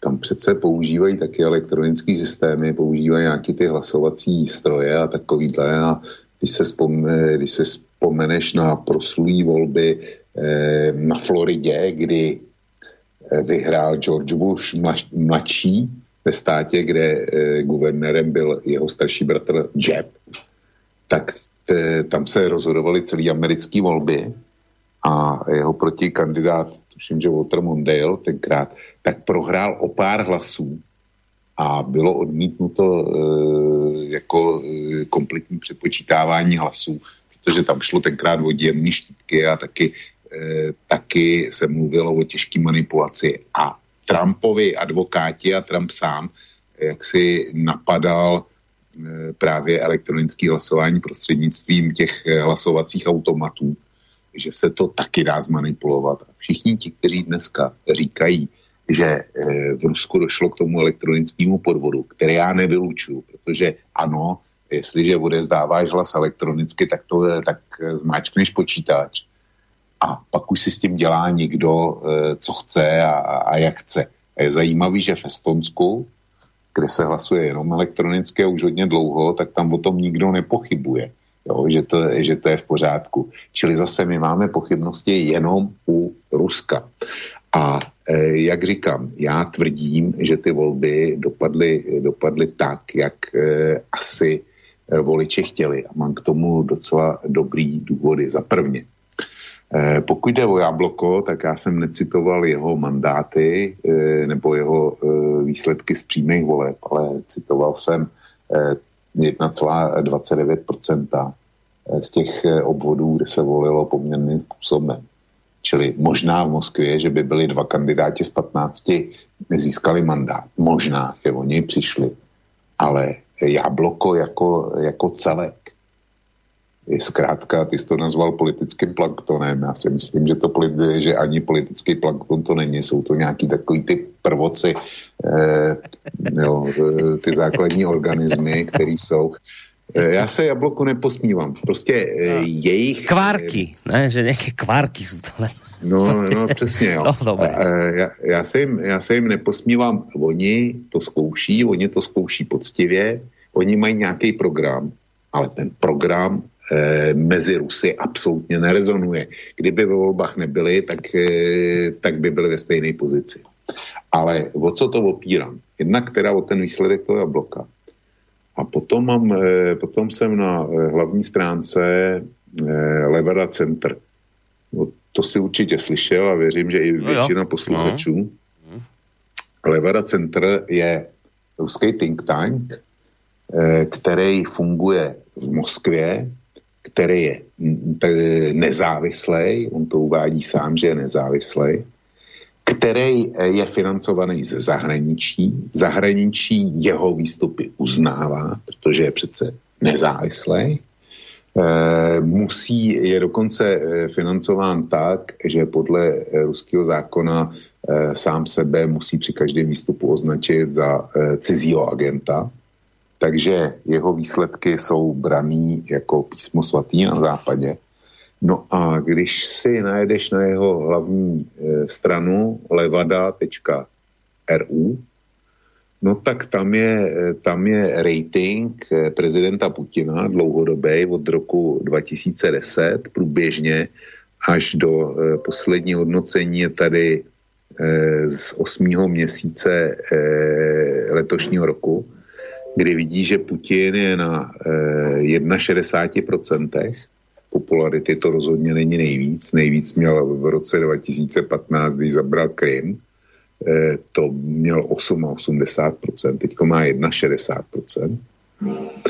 A je tady graf taky pro eh, jak, jaký důvěře se těší předseda ruské vlády, což je momentálně jistý Mišustin, který přišel v podstatě z neznáma a ten je na 53%. E, důvěru mu nevyjadřuje 2,40%, Putinovi vyjadřuje 61% a 37% mu důvěru nevyjadřuje. To jsou poslední výsledky. A proč to říkám? Putin je na 61%, Mišustin je na 54, ne, asi 50, 53, No a jednotný Rusko dostalo necelých 50%. Takže dostalo e, zásadně méně než prezident, no, vyluču, dostalo zásadně míň, e, a dostalo o dost míň než e, jaký důvěře se těší předseda vlády. A jestliže se bavíme o předsedovi vládě, vlády, tak e, podobnou důvěru bude mít nepochybně teda i vláda, vláda jako celek, protože předseda vlády je její vrcholný představitel. Takže jestliže jednotní Rusko uhrálo e, téměř 50% ve volbách, tak vzhledem k těmhle číslům, znova opakuju, mně to přijde jako naprosto logický, že jednotní Rusko prostě vyhrálo tím skórem, jaký, jakým vyhrálo. I přes ty pochybnosti, které jsou zejména o moskevských obvodech, těch bylo 15. Jo? Těch, bylo, těch bylo 15 s hmm. těma, s těma přímýma mandátama, takže i kdyby si to odečet, tak furt by to ještě stačilo jednotnému Rusku na absolutní většinu. Ne, čiže hovorí, že na základe týchto čísel, ktoré zverejnila Levada Centrum, ktoré naozaj nemôžeme považovať za nejakého Putinového lokaja, tak na základe tieto čísla vlastne hovoria o tom, že, že voľby v podstate odzrkadlili vôľu ľudu, takto to poviem, že jednoducho môžeme sa baviť o nejakých malých číslach, o odchylkách, ale že v globále to prostě platí a tieto čísla, ktoré si hovoril, sú toho dôkazom. Nehledě k tomu, nehledě k tomu, že pokud by ty volby v Moskvě byly sfalšované, tak e, velkou většinu mandátů by byly získali Zuganovovi stalinští komunisté. A jestliže teda, jestliže teda e, tahle politická formace je e, dneska e, naše srdeční záležitost, hlavně, aby to nebyl Putin, radši, radši teda stalinistický ruský komunisti, tak si myslím, že principiálně je něco v našem nastavení úplně špatně. No tak špatne, no tak všetko lepšie od Putina, čo, na, čo tomu nerozumieš. Úplne všetko teraz je, neexistuje väčšie zlo ako je Putin. No tak už, samozrejme v tejto chvíli aj Žirinovský lepší, aj Zjuganov je lepší s komunistami, hoci kto je lepší v tejto chvíli ako Putin, už od Putina horšieho nemáš. No tak takto to vnímame my. Na západe to máme takto, tak proste hoďte to radšej tomu komunistovi alebo tam nejakým radikálom ruským. Ne, to proste nie je Putin. Takto to je. Dobře, Borisku, tak tady se musím eh, na tom, eh, v tomto okamžiku naivně zeptat. A v čem je ten Putin horší než stalinistický komunisti? To mě zajímá moc. No, to je dobrá otázka, len zlého sa pýtaš, ja, ne, ja neviem. To by sa bolo treba spýtať ich. Ale podľa mňa úplne vš- vo všetkom, čo si pre len predstavíš, úplne všetkom. No dobře, no. Tak, ale to, je, to, je, to mi připomíná e, jistý vtip Eh, starý eh, z bolševických dob, kdy se ptali eh, Rádia Jerevan, jako, že není zboží a jako kde si mají lidi nakoupit. A rádio Jerevan odpovědělo, že v globálu je všechno, ale nevysvětlilo, že kde ten globál, jak si hledat. Jo. Tak to, tohle je přesně ten, ten samý přístup. No. No dobre, čo myslíš, ideme sa pomaličky pustiť do tých mailov našich poslucháčov, či ešte... No můžeme, Hej? můžeme nebo, nebo můžeme povídat, e, spíš řekni, jestli to vidíš na úterý, nebo, nebo Nie, nevidíš. Ja práve, práve, práve preto, že pozerám, koľko tých mailov tu je, tak si myslím, že by sme nimi pekne, podľa mňa mohli doplniť uh, ten zvyšok relácie, čo tu máme a tým pádom by sme mali potom útorok voľný. Lebo Dobre, asi to tak zhruba vychádza, tak neviem, ešte budú zrejme poslucháči, aké budú písať, prípadne by niekto telefonoval, stále to platí tak by nám potom nejaké maily ostali. A pri tom počte, čo tu vidím pred sebou, si myslím, že to aj pol by sme to presne dali. Tak poďme na tie maily. Začnem od Johnny. On tak pekne píše, že dvorný mailový obšťastňovač číslo 1 sa hlási do služby. Teda on písal prvý tento mail. Opýtam sa na iné voľby. Tro, trošku odídeme teraz k inej téme, ale však poslucháč sa pýta, tak odpovedáme. E, konkrétne na české voľby som sa už pýtal, možno sa od včera niečo zmenilo. Bude podľa Vlka teda niečo na štýl áno plus SPD plus komunisti, prípadne ČSSD. A hlavne, čo si myslí Vlk o nemeckých voľbách? Ako to tam dopadne? No tak na německé volby jsem zvědavý moc a e, velice mě mrzelo včera, že, že Trikolora se kryla s poslední e, velkou předvolební debatou, že jsem se na to nemohl koukat a už to neuvidím, protože na tu jsem se moc těšila, bohužel teda. Musel, eh, vysílal jsem trikoloru. Jak to dopadne, vypadá, že se zrodí velký překvapení, kdyby mi byl někdo před půl rokem vykládal, že sociální demokrati e, si můžou stát na výhru, tak bych tomu byl nevěřil. Bych e, dotyčního považoval za blázna.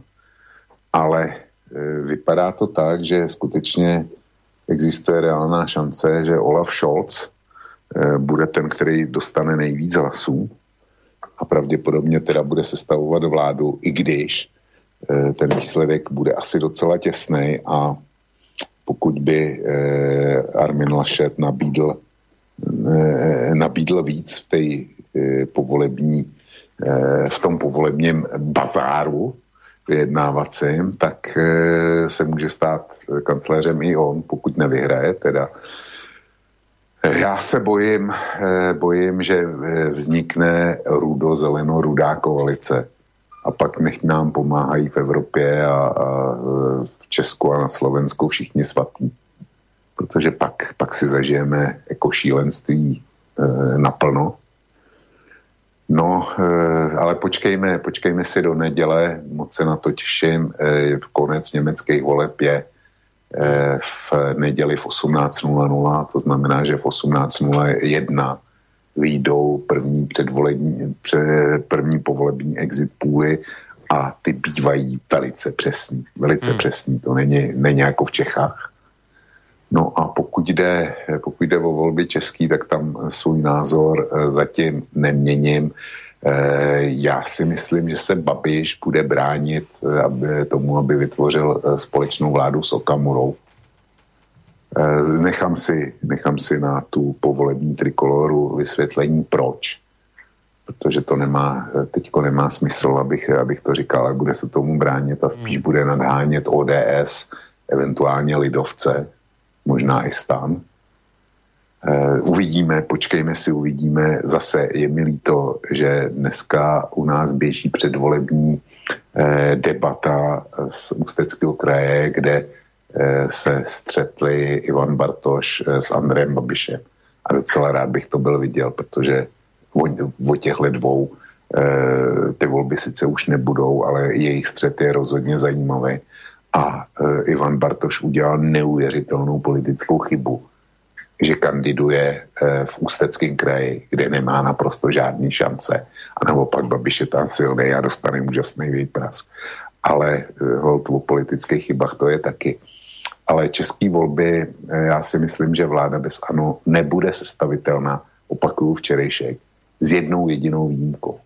Pokud by se do sněmovny znovu dostala sociální demokracie, tak se domnívám, že tentokrát už by s Babišem nešla, že by se přiklonila na stranu obou koalic. Ale počkejme si, tak. už zbývají dva týdny. Tak, tak, tak. A viac teda v pole, budeme mať povolebné štúdio v nedelu, vychádza to na 9. takže tam sa viac dozviete. Treba počkať. Ideme na ďalším od, od Milana.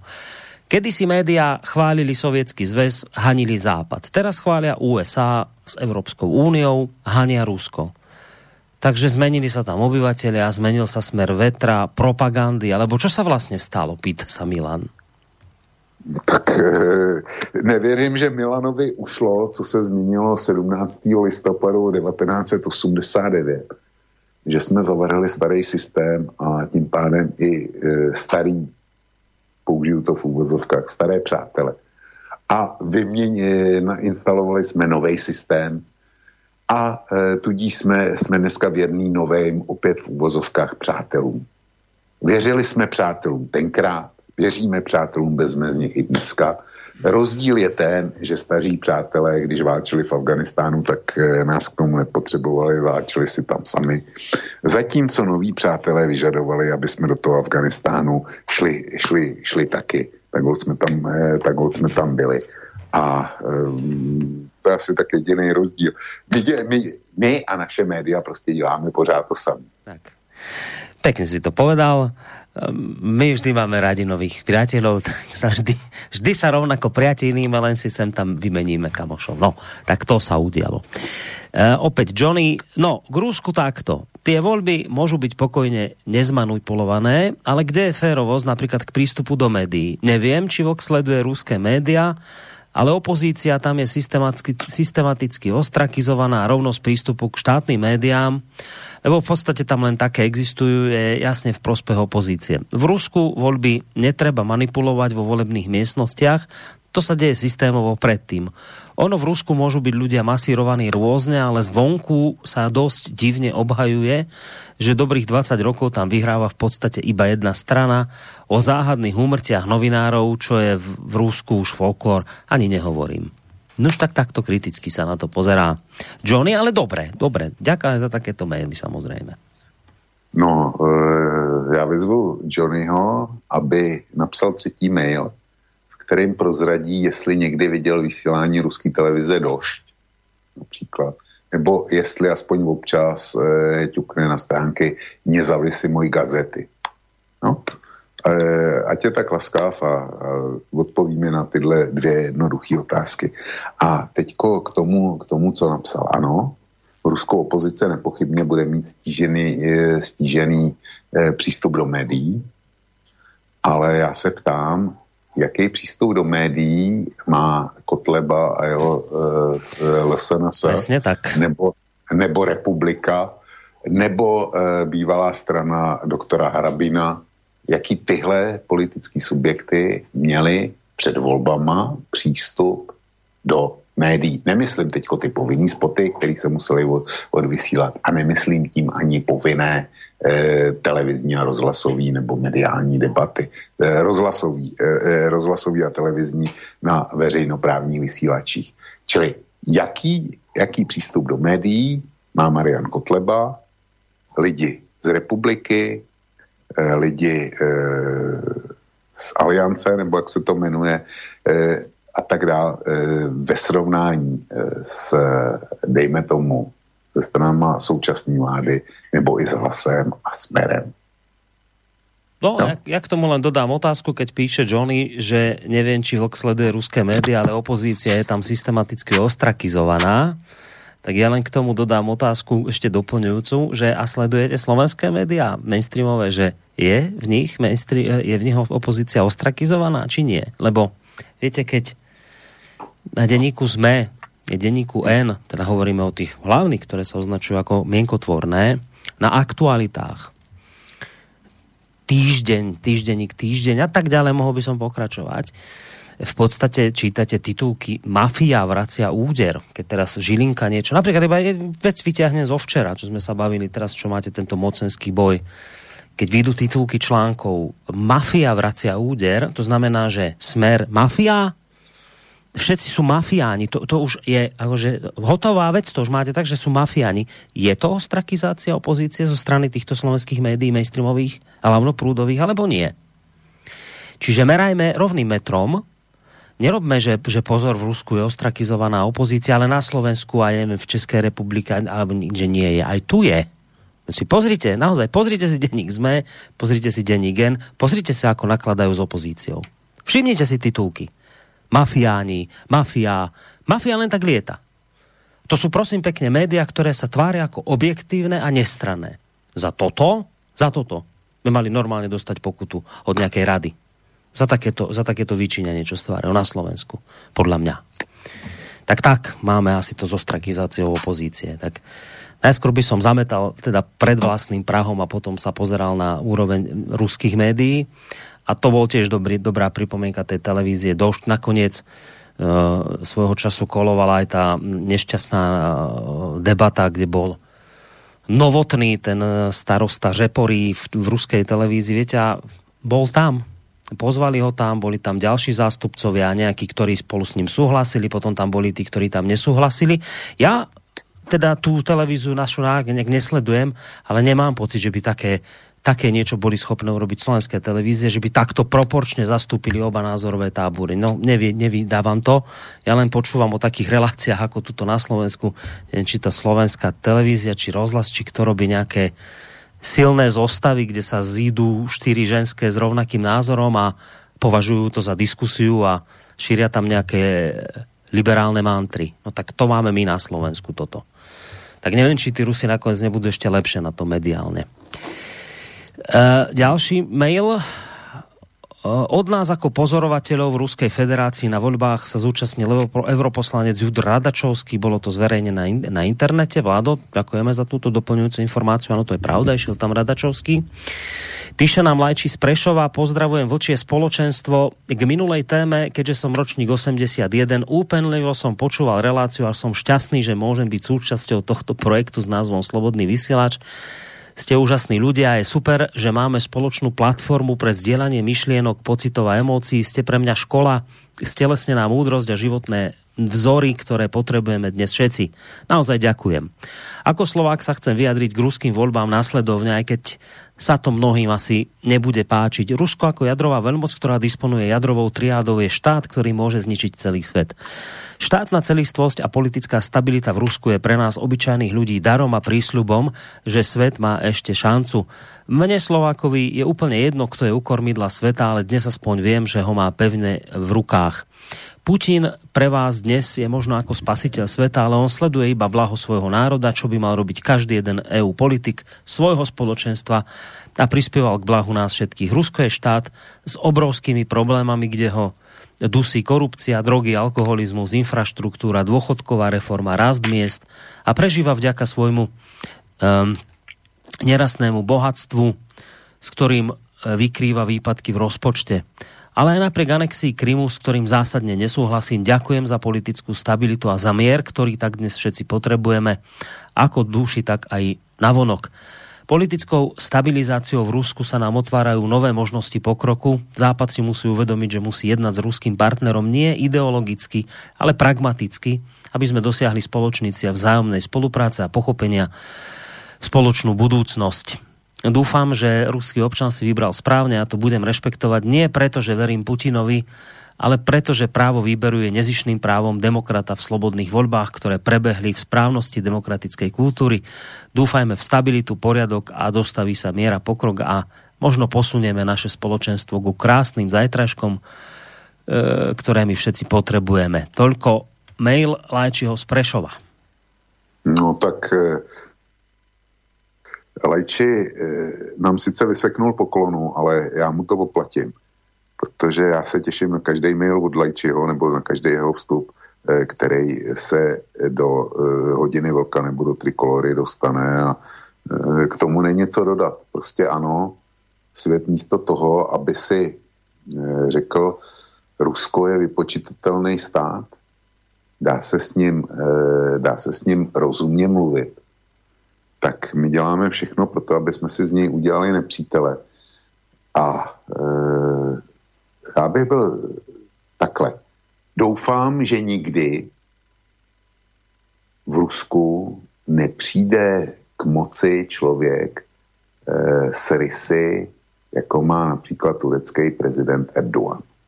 Doufám, že, že nikdo takovej se v Rusku nedostane k vládě, protože to bychom si potom asi něco zažili. Čili Lajči, e, děkuju moc a ten, ten mail byl byl bezvadný v každém ohledu. Opäť uh, to prestriedáme mailom od Johnnyho. Uh, Boris a Vlk, koľko je volebných okrskov v Rusku? 60 versus 500 pozorovateľov môže byť, čo sa týka percentuálneho pokrytia volebných okrskov, dosť problém, nie? A teraz, bavíme sa o Rusku dnes. Prezidentské voľby v USA boli predsa len v horších COVID podmienkach. Mid midterm voľby v novembri 29 budem posudzovať podľa situácie v tom čase. Vlk, keď hovorí o dvojakých metroch, tak nech porovná. Poprvé, situáciu v danom čase ohľadne covidu v USA versus Rusko. Po druhé, počet volebných okrskov. Počet obyvateľov je irrelevantný. Ide o to, kde sa môžu manipulovať voľby. Ak to je vo volebných komisiách, tak ide o to, koľko ich je k počtu obyvateľov. Tu neobstojí teória geografickej veľkosti krajiny. No, tak já si myslím, že teda obstojí a jestli, jestli eh, tvrdí, tvrdí eh, Johnny, že v Rusku je 60 volebních okrsků, já nevím, kde, kde k tomu přišel. Když se tam rozdávalo, tuším, skoro 300 těch jednomandátových, eh, bylo 300 eh, obvodů, kde se volilo jednomandátově. Takže ten údaj je falešný.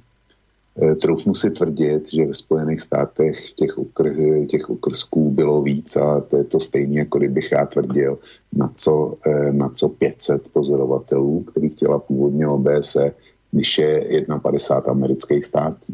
To, to, jako, to je tvrzení na úrovni toho, eh, to, co, co říkal. A potom, potom je tam ta záležitost, kde mě vyzývá k tomu, abych porovnal Eh, porovnal epidemiologickou situaci, která, eh, která byla.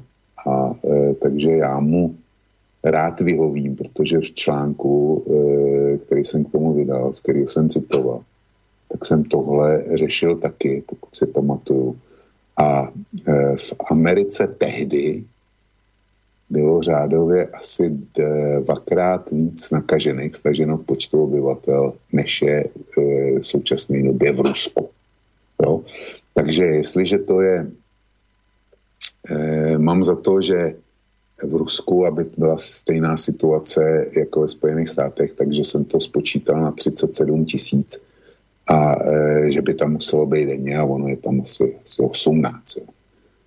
Ale za mě asi 18 tisíc na, na Rusko denně nebo 37 tisíc na Rusko denně, aby se to vyrovnalo tehdejším státům, tehdejším spojeným státům, tak to vychází plně stejně z mýho hlediska. Dobre, ideme na ďalší mail od Ríša z Galanty. Dobrý večer, prajem chlapci. Vnímanie pozícií Ruska voči okolitému svetu by sme už nemali vnímať ako dvojitý meter, ale skôr ako dvojitý kilometr. Keď som e, dnes odchádzal z protivládneho protestu pred parlamentu, zastavil som sa v potravinách, kde bol majiteľ ruského pôvodu z Moskvy. Bavili sme sa aj o ruských parlamentných voľbách.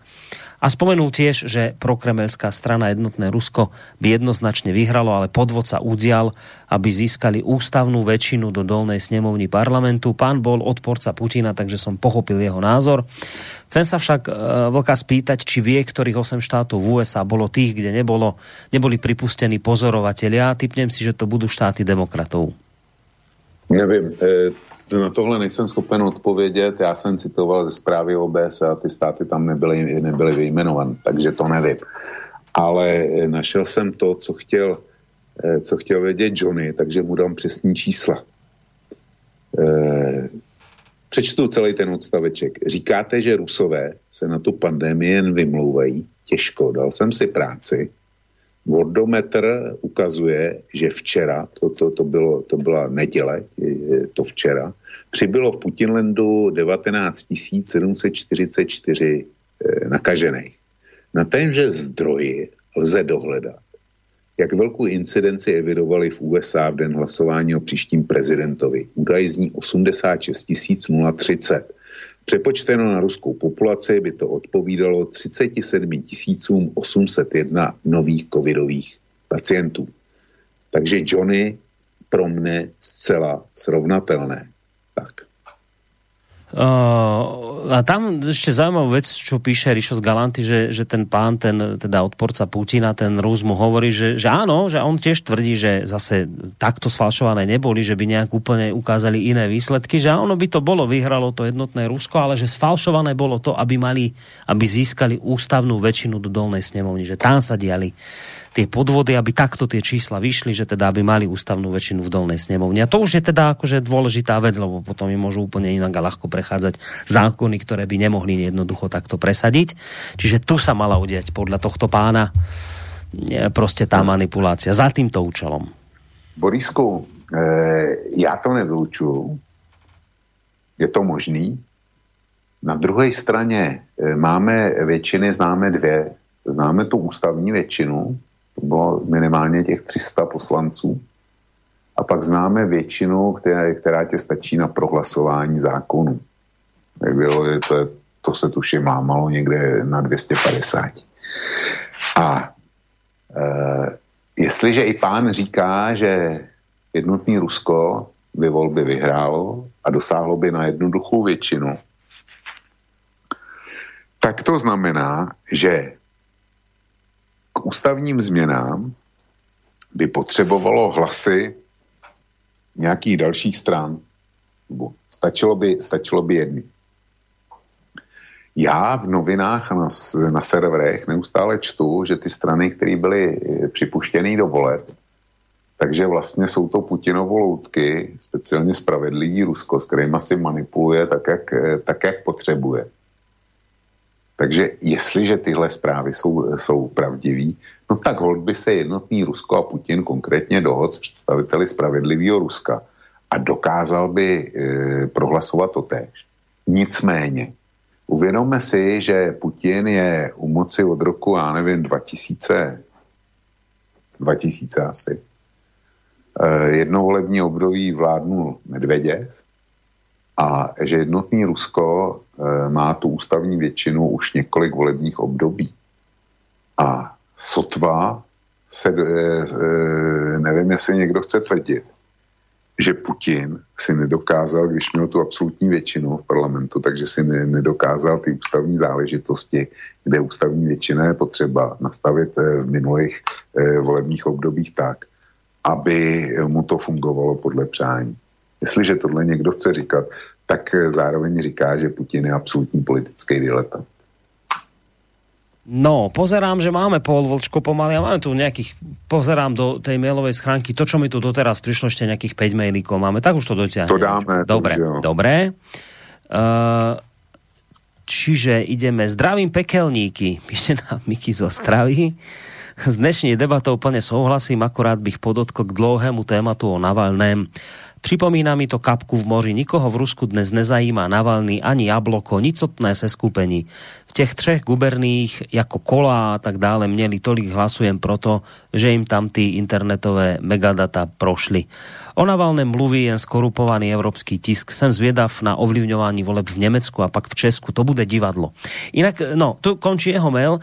Tu mi napadla taká jedna otázočka, že no, tak ten Navalný, však prostě, no, asi očividne nedopadli tie voľby tak, ako si predstavoval.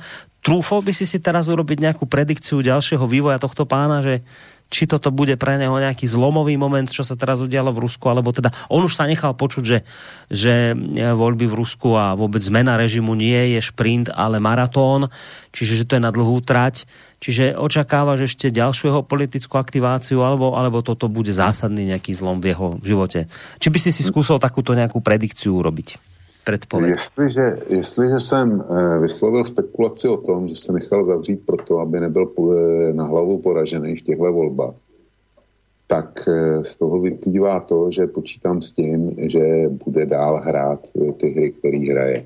Ale když už jsem mluvil o Levadě, tak tam je taky průzkum z 19.7. ohledně ohledně Navalného popularity a tím, jak eh, s ním e, lidi souhlasí s jeho aktivitama nebo ne. Tak já přečtu eh, pár headlinů. Schvalování aktivit Alexeje Navalného klesá. Pokud v září 2020 schvalovalo jeho aktivity 20% Rusů, pak v červnu 21 14% a současně se zvýšil počet těch, kteří nesouhlasí s jeho politikou Rusů. Jo z 50 na 62% Takže tohle popisuje to, co si aktuálně Rusové v létě mysleli o Navalným. A e, e, Navalný má daleko víc odpůrců ve všech věkových skupinách. Jo.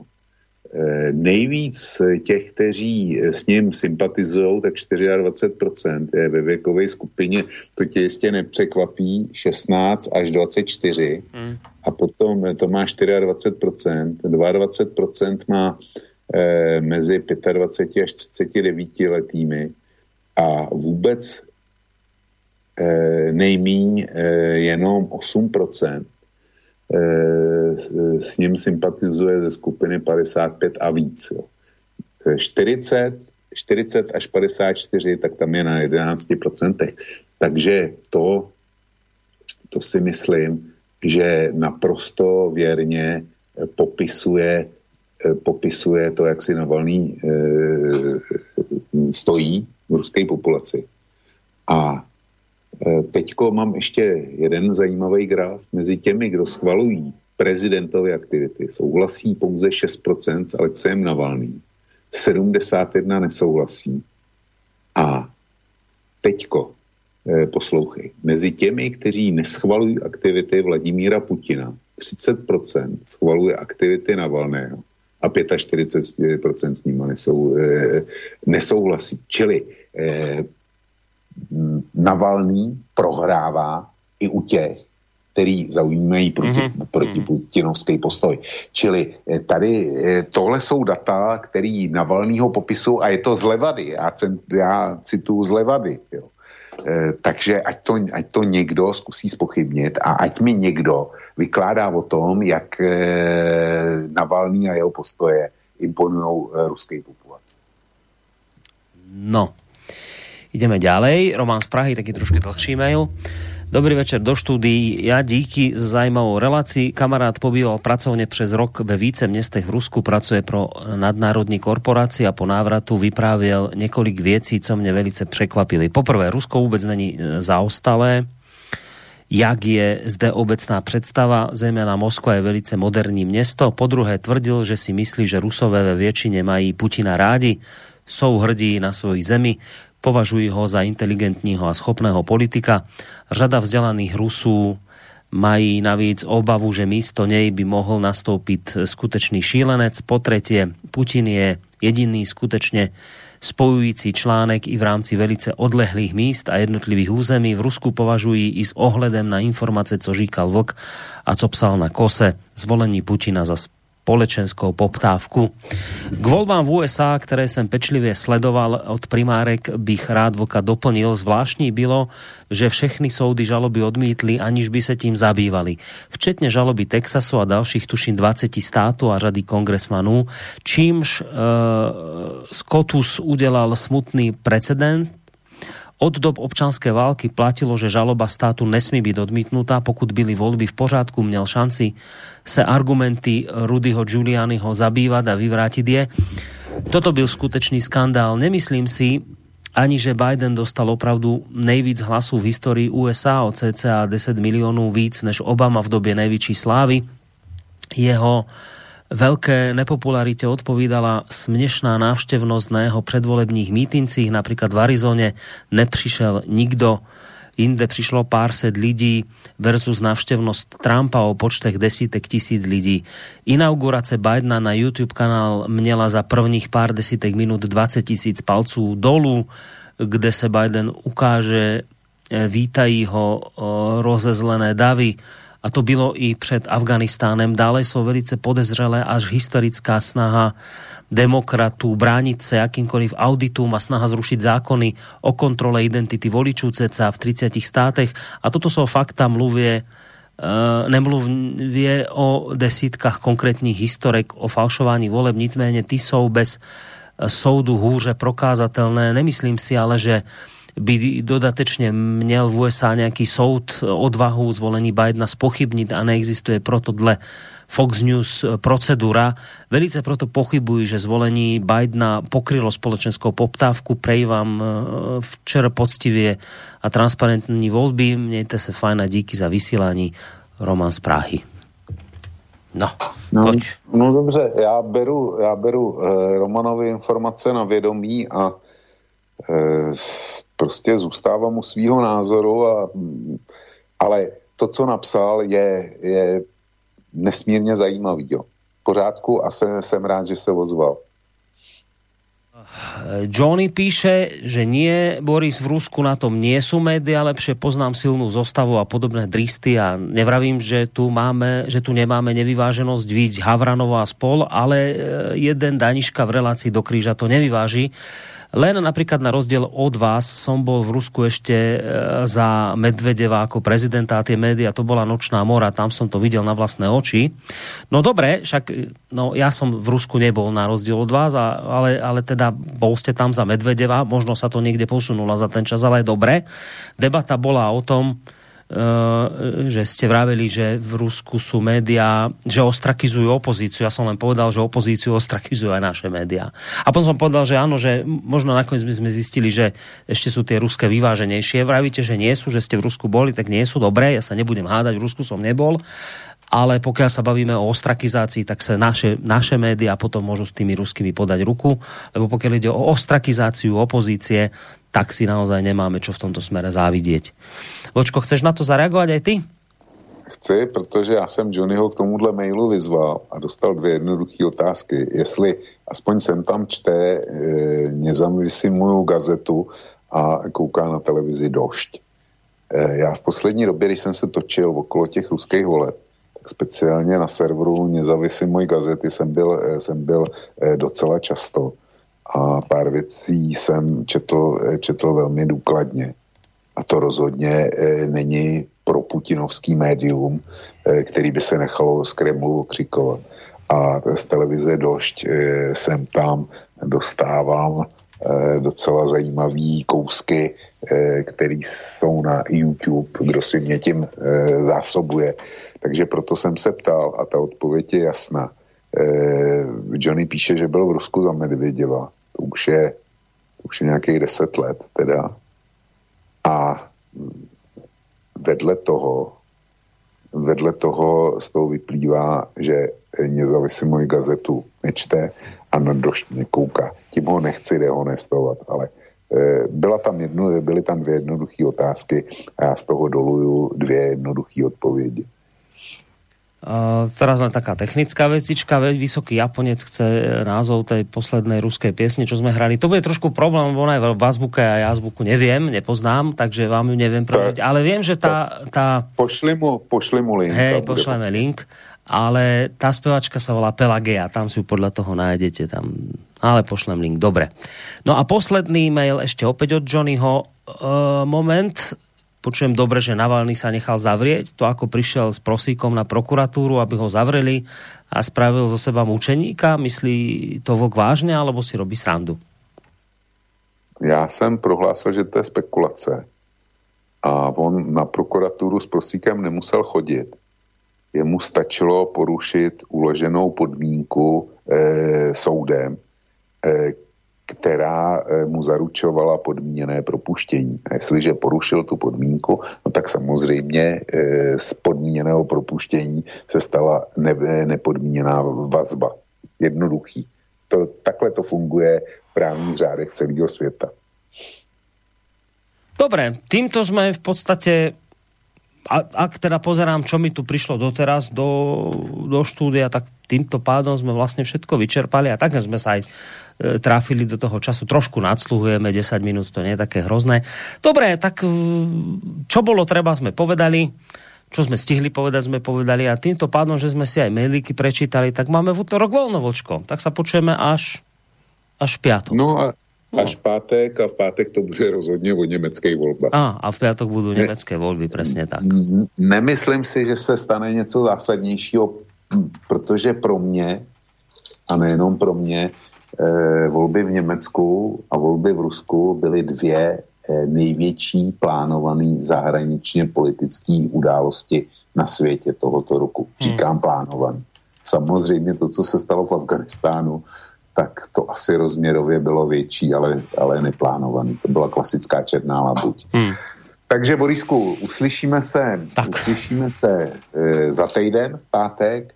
Těším se. Děkuji ti za moderování, za dnešní večer, děkuji všem posluchačům, zejména Johnnymu, ten byl mimořádně aktivní, takže ho pozdravuju a opravdu nechť se na mě nezlobí. Jeho maily beru vážně, skvělej byl od Lajčiho, skvělej byl eh, od posluchače z Prahy a vlastně eh, ty maily byly dneska eh, opravdu bezvadný jeden jako druhý. Tohle byla relace, kterou jsem si vysloveně užil. Přeju všem pěkný víkend a za týden shledanou. Tak, ďakujeme ti veľmi pekne, Vočko.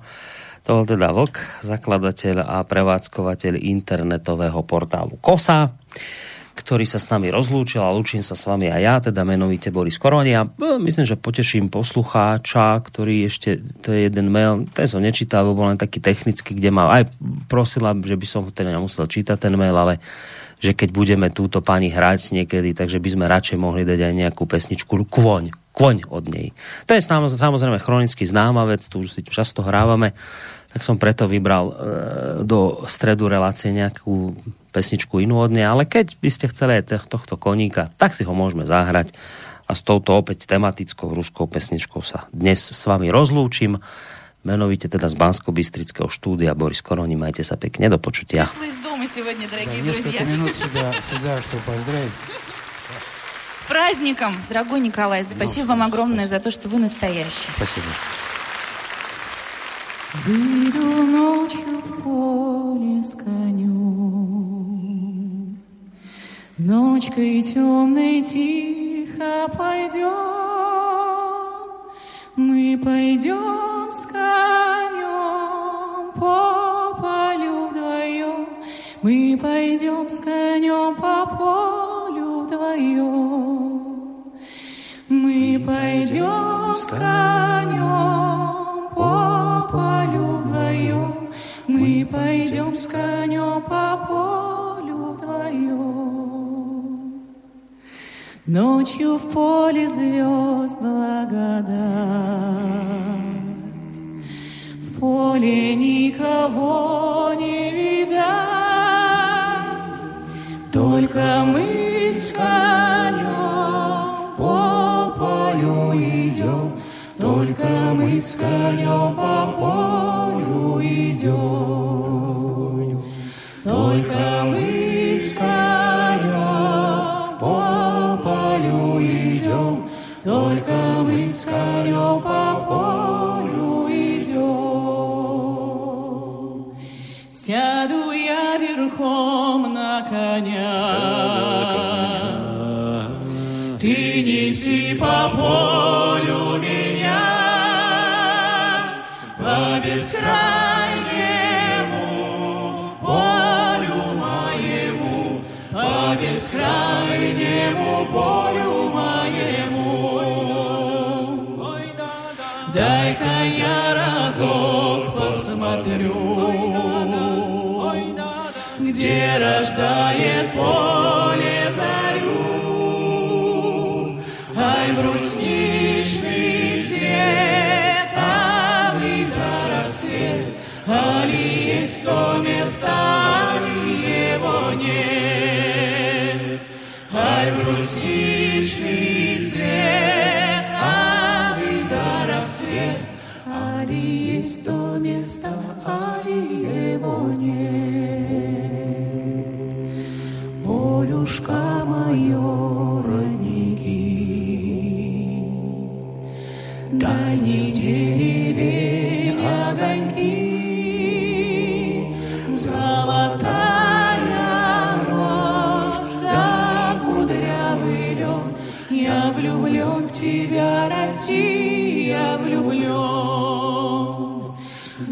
Золотая рожь, да кудрявый лен, Я влюблен в тебя, Россия, влюблен. Будет добрым